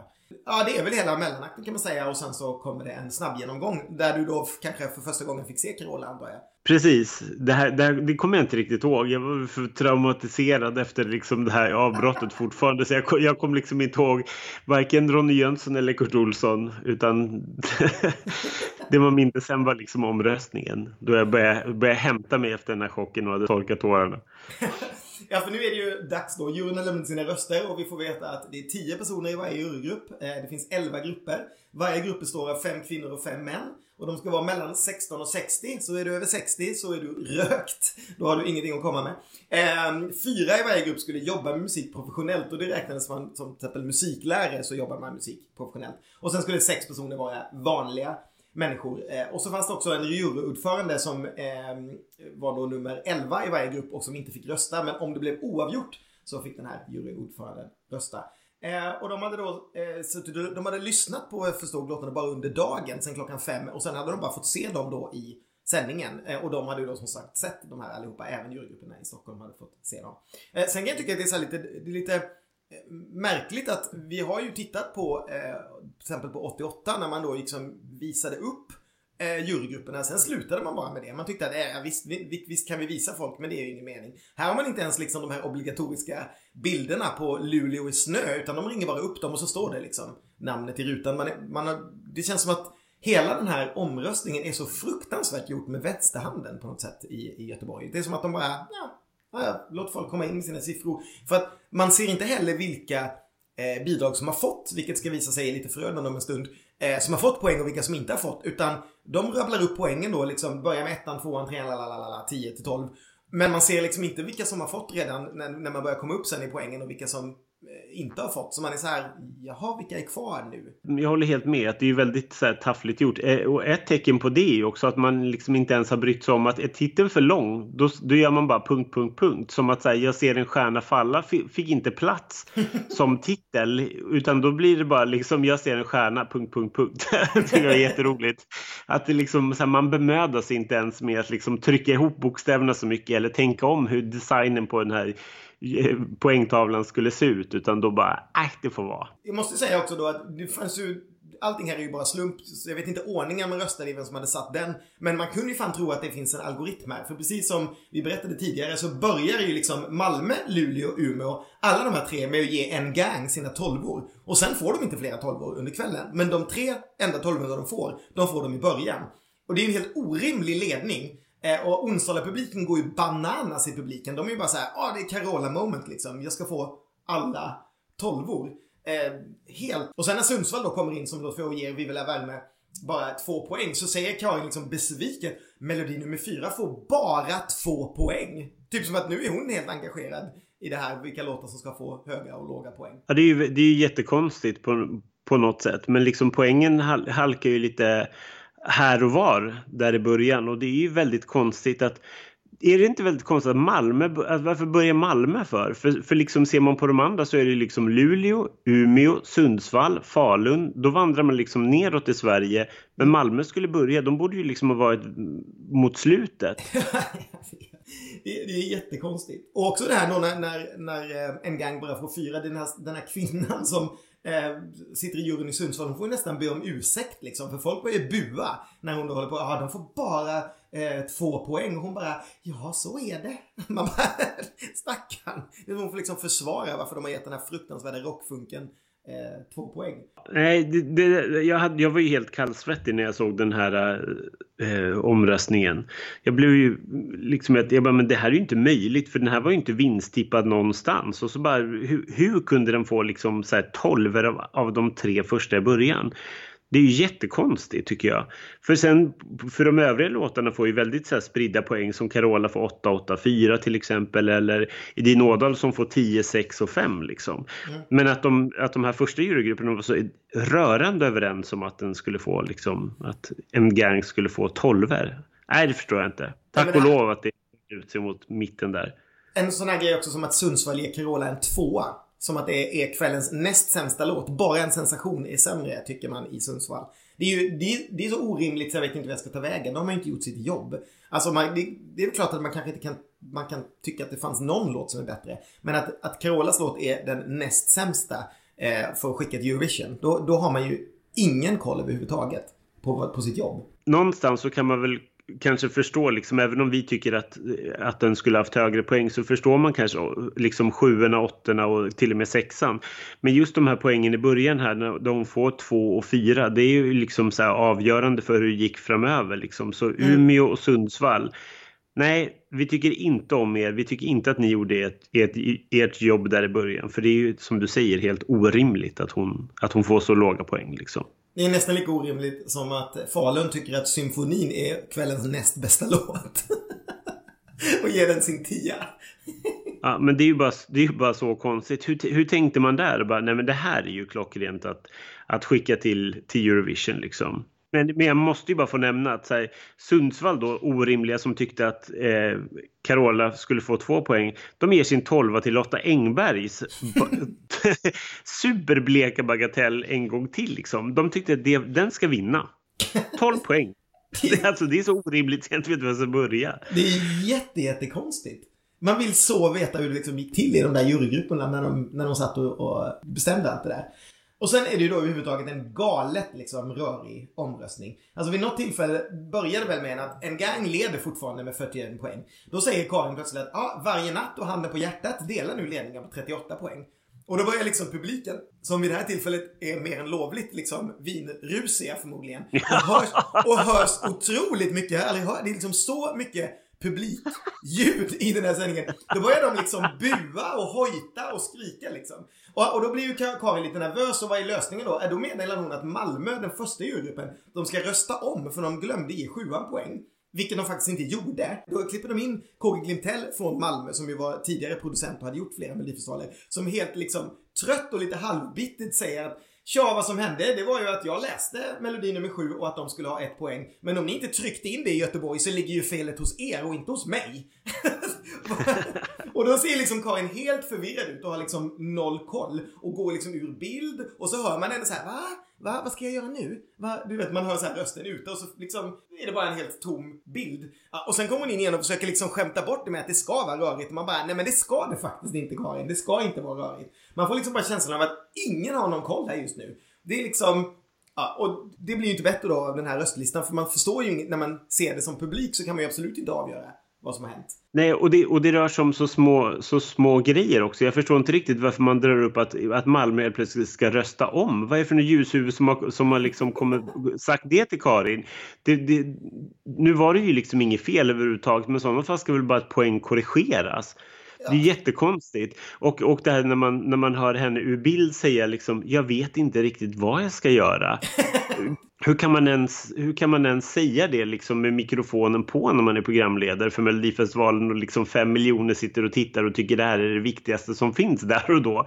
Vi måste ju liksom ha något slags här förtroende för, för programledaren i alla fall i det här sammanhanget, hur rörigt det än är. Och sen blir ju Karin bara superstressad och börjar liksom röra till och säger att ah, nej men Umeå, ni ska ge låt 7 2 poäng och inte ett. Eh, kan, kan vi åtgärda detta tror ni? Alltså det, det, det, blir bara, det blir bara värre och värre. Det är liksom som värsta spiral. Jag, jag tror inte det finns, alltså jag har nog inte sett någon mer rörig omröstning ever. Det skulle väl vara möjligtvis Eurovision 2019 men det kom de inte på för efteråt att de är ett helt fel poäng.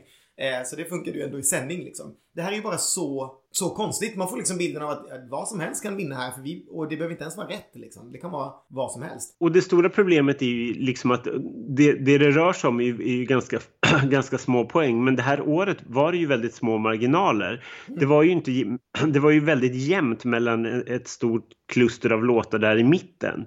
Eh, där, folk, där folk fick ganska jämnt liksom. Så en poäng hit eller dit gör ju ganska mycket liksom. Någonstans runt där Karlstad ska eh, lämna poäng så blir det, blir det typ jämnt för då går ju din Årdal upp jämte en gang som ju har legat i toppen tills dess.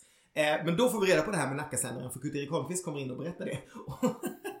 Karin ser bara ut som ett stort frågetecken och Göteborgspubliken jättelyckliga applåderar över att Stockholm inte har sett någonting. De bara wow! Så här, Jaha, okej. Det här kanske inte riktigt var det ni skulle göra. Men då är de ju liksom så långt in i vinfyllan här i Göteborg så att de tycker bara att det är jätte, jätteroligt att Stockholm inte har fått se det här programmet som de har sett själva. Typiskt Göteborg. Så himla missunnsamt verkligen.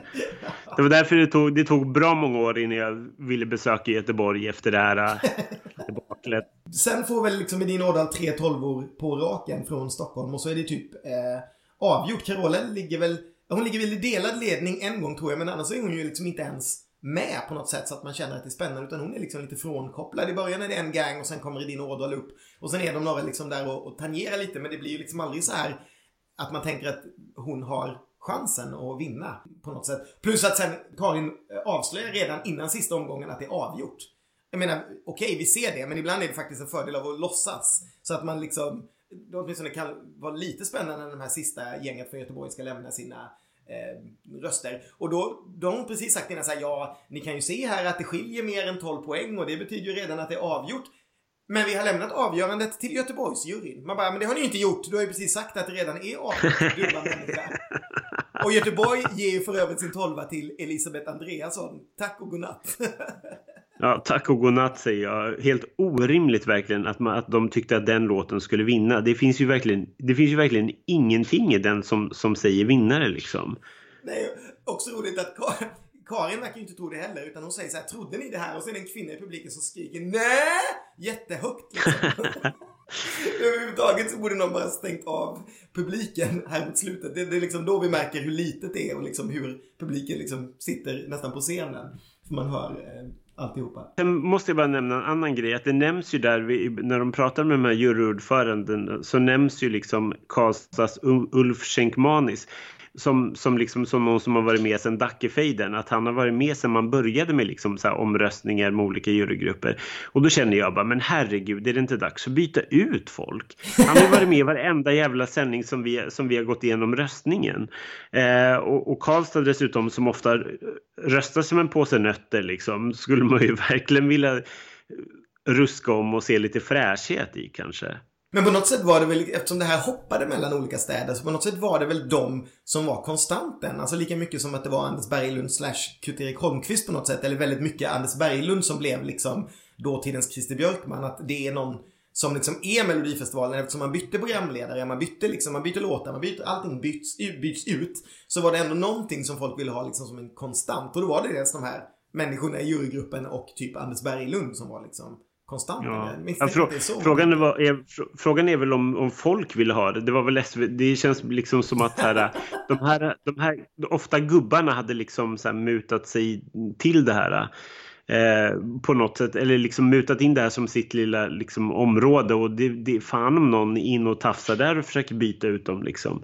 Eh, det känns, det känns, det blir bara lite gubbigt liksom. Men det är väl Stockholm var det lite variation på för John Crispinsson representerade väl Stockholm här i, under den här omröstningen och han har väl inte varit varenda gång hittills liksom. Nej. Däremot kände igen liksom Ulf Schenkmanis från Karlstad och Norrköpings Lars-Ture Ljungdahl.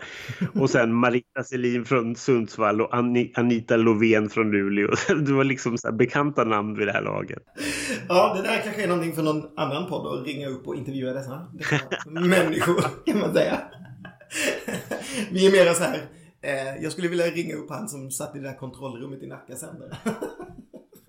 Han känns mer som huvudpersonen den här kvällen efter den här podden än, än någon av de andra. Ja, men verkligen. Ja, nej men annars händer väl inte så eh, mycket. Det är rätt så här tråkiga liksom intervjuer på slutet med, med Karin när, när eh, Micke Wendt och eh, Edin Årdal kommer in. Det enda är väl att eh, en av Årdalarna berättar att Carola var hans favorit. Vilket är lite kul att han får berätta liksom efter att ha vunnit att han hade någon annan som han ville skulle eh, vinna istället. Och så får den här gubben komma in och göra förfarer för alla också så att han fick göra någonting mer än att bara spela dålig trumpet i början. um, ja, nej, det, är bara, nej, det är bara väldigt tråkiga intervjuer. Det är så här frågor om chanserna i Zagreb och hur skriver man en vinnarlåt och bla bla. Det känns bara som Micke Wendt vill bara gå ut och dricka bubbel. Det är så här, sluta liksom, ta mig av scenen. Och så efter oändligt mycket då röstningstjabbel och snack så får vi eh, vinnaren 1990 och får höra låten igen och sen är det över. Sen är det tack och godnatt. Folk var ju inte nöjda med det här överhuvudtaget. Dagen efter så skrevs, den stora grejen var ju såklart det här sändningsavbrottet.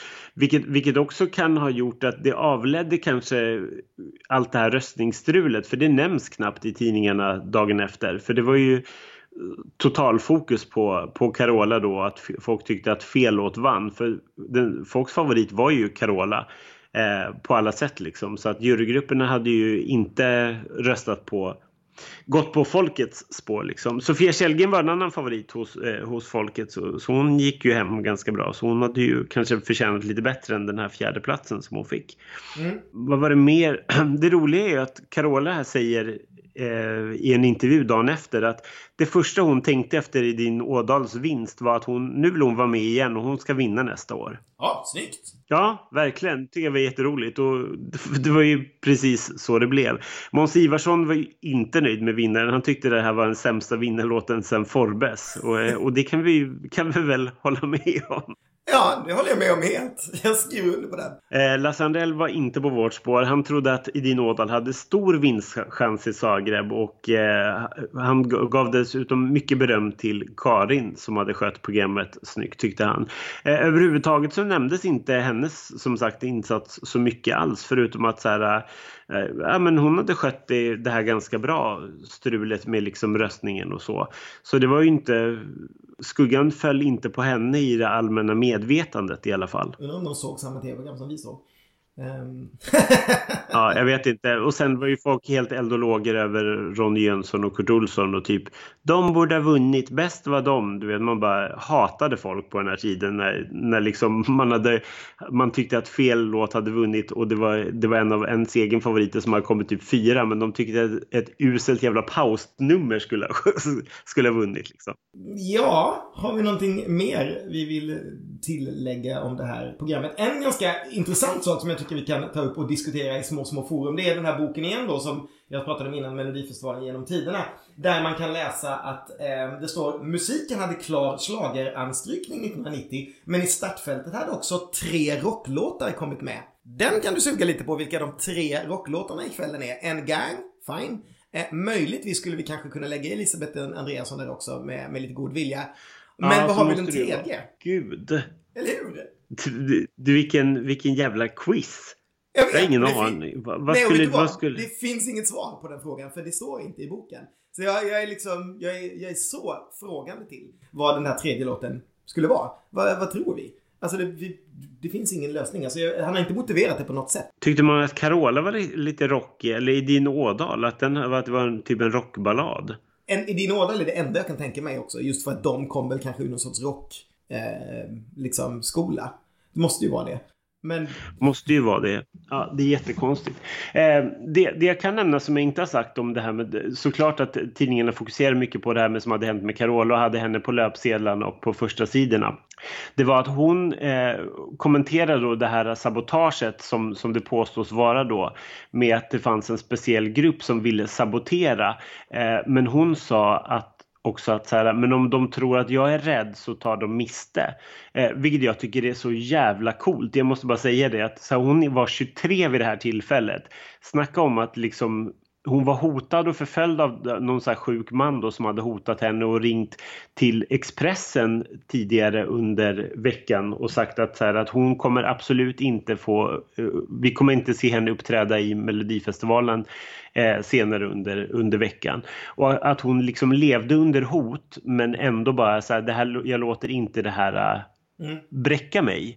Så jag verkligen så här, hatten av till Carola som hanterade det här. Och någonstans här så tycker jag också att man förstår hennes misstänksamhet mot liksom mot media och allting och vad som har format henne genom åren. Att hon har blivit den rätt speciella person som, som hon är och att hon behåller liksom sin status som en liksom Mm. riktig, riktig stjärna som vi aldrig kommer riktigt förstå oss på tror jag. Mm. Om du förstår vad jag menar. Liksom. Att hon, hon är liksom inte en, en, hon är en kvinna av folket från början men har liksom formats till liksom den här superstjärnan genom allt det här som har hänt henne genom åren. Eh, då hon har liksom varit i, i rampljuset. Mm. Och man får väl också säga, alltså även om man hellre hade sett att Fångad av en stormvind då hade varit det här året och fått komma tvåa och sen så hade Mitt i ett äventyr varit året efter. Eh, att det behövdes väl det här på något sätt. Att hon behövde väl liksom falla och ändå vara den som folk tyckte var bäst för att få komma tillbaka och verkligen vara den favorit som hon borde varit redan det här året. För sen året kom efter, då, då, då var det ju liksom på något sätt med en mycket mer självklarhet att Carola, då var det ju nästan lite 2006 grejen att hon kommer tillbaka och det är liksom stödet finns där från början och man, man ja, hela den biten. Ja, ja, och misstänksamheten fanns inte mot henne på samma sätt då liksom, utan hon hade hållit sig borta och det var mest, hade mest varit skriverier om, om Livets Ord och så och det var ju i princip borta när hon ställde upp i Melodifestivalen 91, ett år senare. för då hade hon synts ganska mycket också. Hon hade ju släppt den här eh, popskivan under hösten 1990 med bland annat singeln The Girl Who Had Everything som var en liten, liten minihit i Sverige. Mm. Så att hon hade på något sätt bevisat sig att hon, att hon liksom var, var tillbaka för att bara hålla på med musiken utåt sett. Liksom att hon inte skulle kuppa och då kunde folk dra en lättnadens suck och bara ah, okej, okay, ja hon är kristen, ja, ja hon, är, hon är liksom hon, hon är med i Livets Ord men det är inte hela världen. Sen tror jag väl att hon lämnade Livets Ord vid, vid ett vid, det ska jag inte, våga inte svara på exakt när det var men det var ju, det var ju kort efter. Det mm.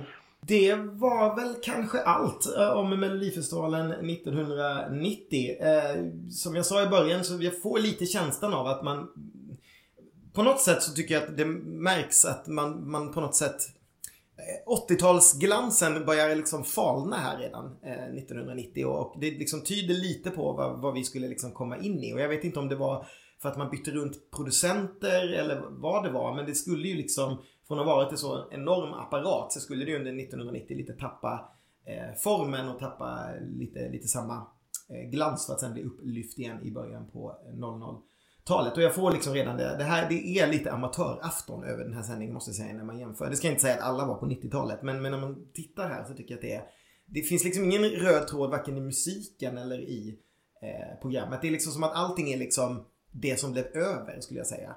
Eh, just det där. Det, det är så mycket sånt liksom som Lotta Engberg och Elisabeth Andreasson och sånt där som känns som att det bara är där av farten på något sätt. Att det är liksom kanske inte superdåligt men det känns liksom också så här som en axelryckning. Eh, och att hela kvällen känns ju upplagd. Det är ju liksom Carola och sen så, jag visst, jag älskar ju liksom Sofia Källgren och, och några till också men det är ju Carola som är vinnarlåten, det var där. Och sen när inte hon vinner heller så blir hela programmet bara så här. Det bara går ur liksom luften i alltihopa. Men en topp tre skulle väl kunna verka fram.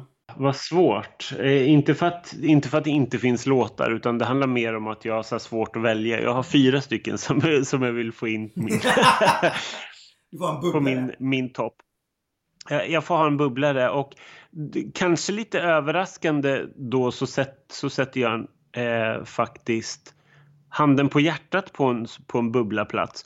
Eh, låten som var en av mina stora favoriter det här året men som jag kanske jag vet inte, jag kanske brinner lite mer för några andra just nu. Ja, så jag sätter den strax utanför och sen på en tredje plats så sätter jag Lisbeth Jagedals Varje natt som jag tycker är en riktigt härlig slagerlåt som jag, som, som har liksom, jag gärna sjunger med i när den kommer. Eh, den, det, det gör mig jätteglad och jag, jag, tycker fortfarande om Lisbets energi på scenen när man ser det här framträdandet. Eh, på andra plats så sätter jag Sången över havet med Lisette Paulsson som jag tycker är mycket bättre i eh, inspelad studioversion än vad jag tycker att den är live. Eh, men jag brinner som sagt väldigt mycket för den eh, balladen. Och på en första plats så sätter jag såklart Mitt i ett äventyr med Carola som jag tycker är en utmärkt slagelåt och så mycket bättre än eh, Fångad av en stormvind. Mm. Jag tyckte du sa det där ganska bra. Jag har inte några andra låtar att spela med heller än, än dem. Eh, även om jag nog skulle sätta Lisette som trea, som sagt mycket för att det är en låt som inte har kommit till mig. Eh, de på senare år på grund av dig och på grund av att jag tycker att Lisette verkar vara en eh, underbar person eh, och så vidare. Eh, men det, det, är en härlig liksom klassisk eh, slagerballad. Och sen så Via Källgren, andra plats, ingen tvekan. Eh, det där är fortfarande en av mina favoriter. Jag tycker den är jättesnygg. En av Lasse Holms snyggaste låtar. Och som sagt, en av de låtar jag nog spelat mest tror jag, som jag köpte den på singel. Och sen Carola då, såklart, som jag håller som hennes eh, bästa mellolåt, eller en av dem i alla fall. Jag måste bara, jag måste bara berätta en liten anekdot. När jag, när jag, såg, när jag såg den här serien med min kille så sa han, han bara, det, det är så fascinerande för det tog jättelång tid innan jag fattade att Handen på hjärtat verkligen var en mellolåt. För han trodde att den var specialskriven till Livet är en slager. vilket, vilket är en så talande grej för, för liksom en, en senare generation Melodifestivalen-älskare. Liksom. Men då får man väl säga eh, vet du, hatten av för, för Jonas Gardell som, som gjorde liksom att eh, många människor kanske fick upptäck, upptäcka den låten eh, där den fick en väldigt snygg plats. Vi spelas den i början av filmen? Gud, jag kan inte den filmen så mycket. Alltså, jag ska vara jag, jag för mig det i alla fall. Eh, jag för mig det i alla fall. Jag tycker att det är ganska härligt att, att den har på något sätt fått lite upprättelse. För den är, det, det är på gränsen till bortglömd pärla tycker jag ändå i det stora medvetandet kanske, även om vi älskar den jättemycket. Är det inte så? Jo, men så är det nog kanske. Det är nog en väldigt liksom en, en hit för eh, Melodifestival-fansen på något sätt. Eh, som, som är där. Eh, någon gång kan vi också göra en podcast om hur mycket, hur illa jag tycker om filmen Livet är en schlager. Men det är, det är en annan podd. Gud vad roligt. Vi fortsätter. När vi har gått igenom Mellolåtarna så tar vi upp saker som har anknytning till, till Melodifestivalen. Om jag får hög puls över din ådal så är det ingenting emot pulsen när de gör Melodifestivalen i filmen Livet är en schlager ska jag säga.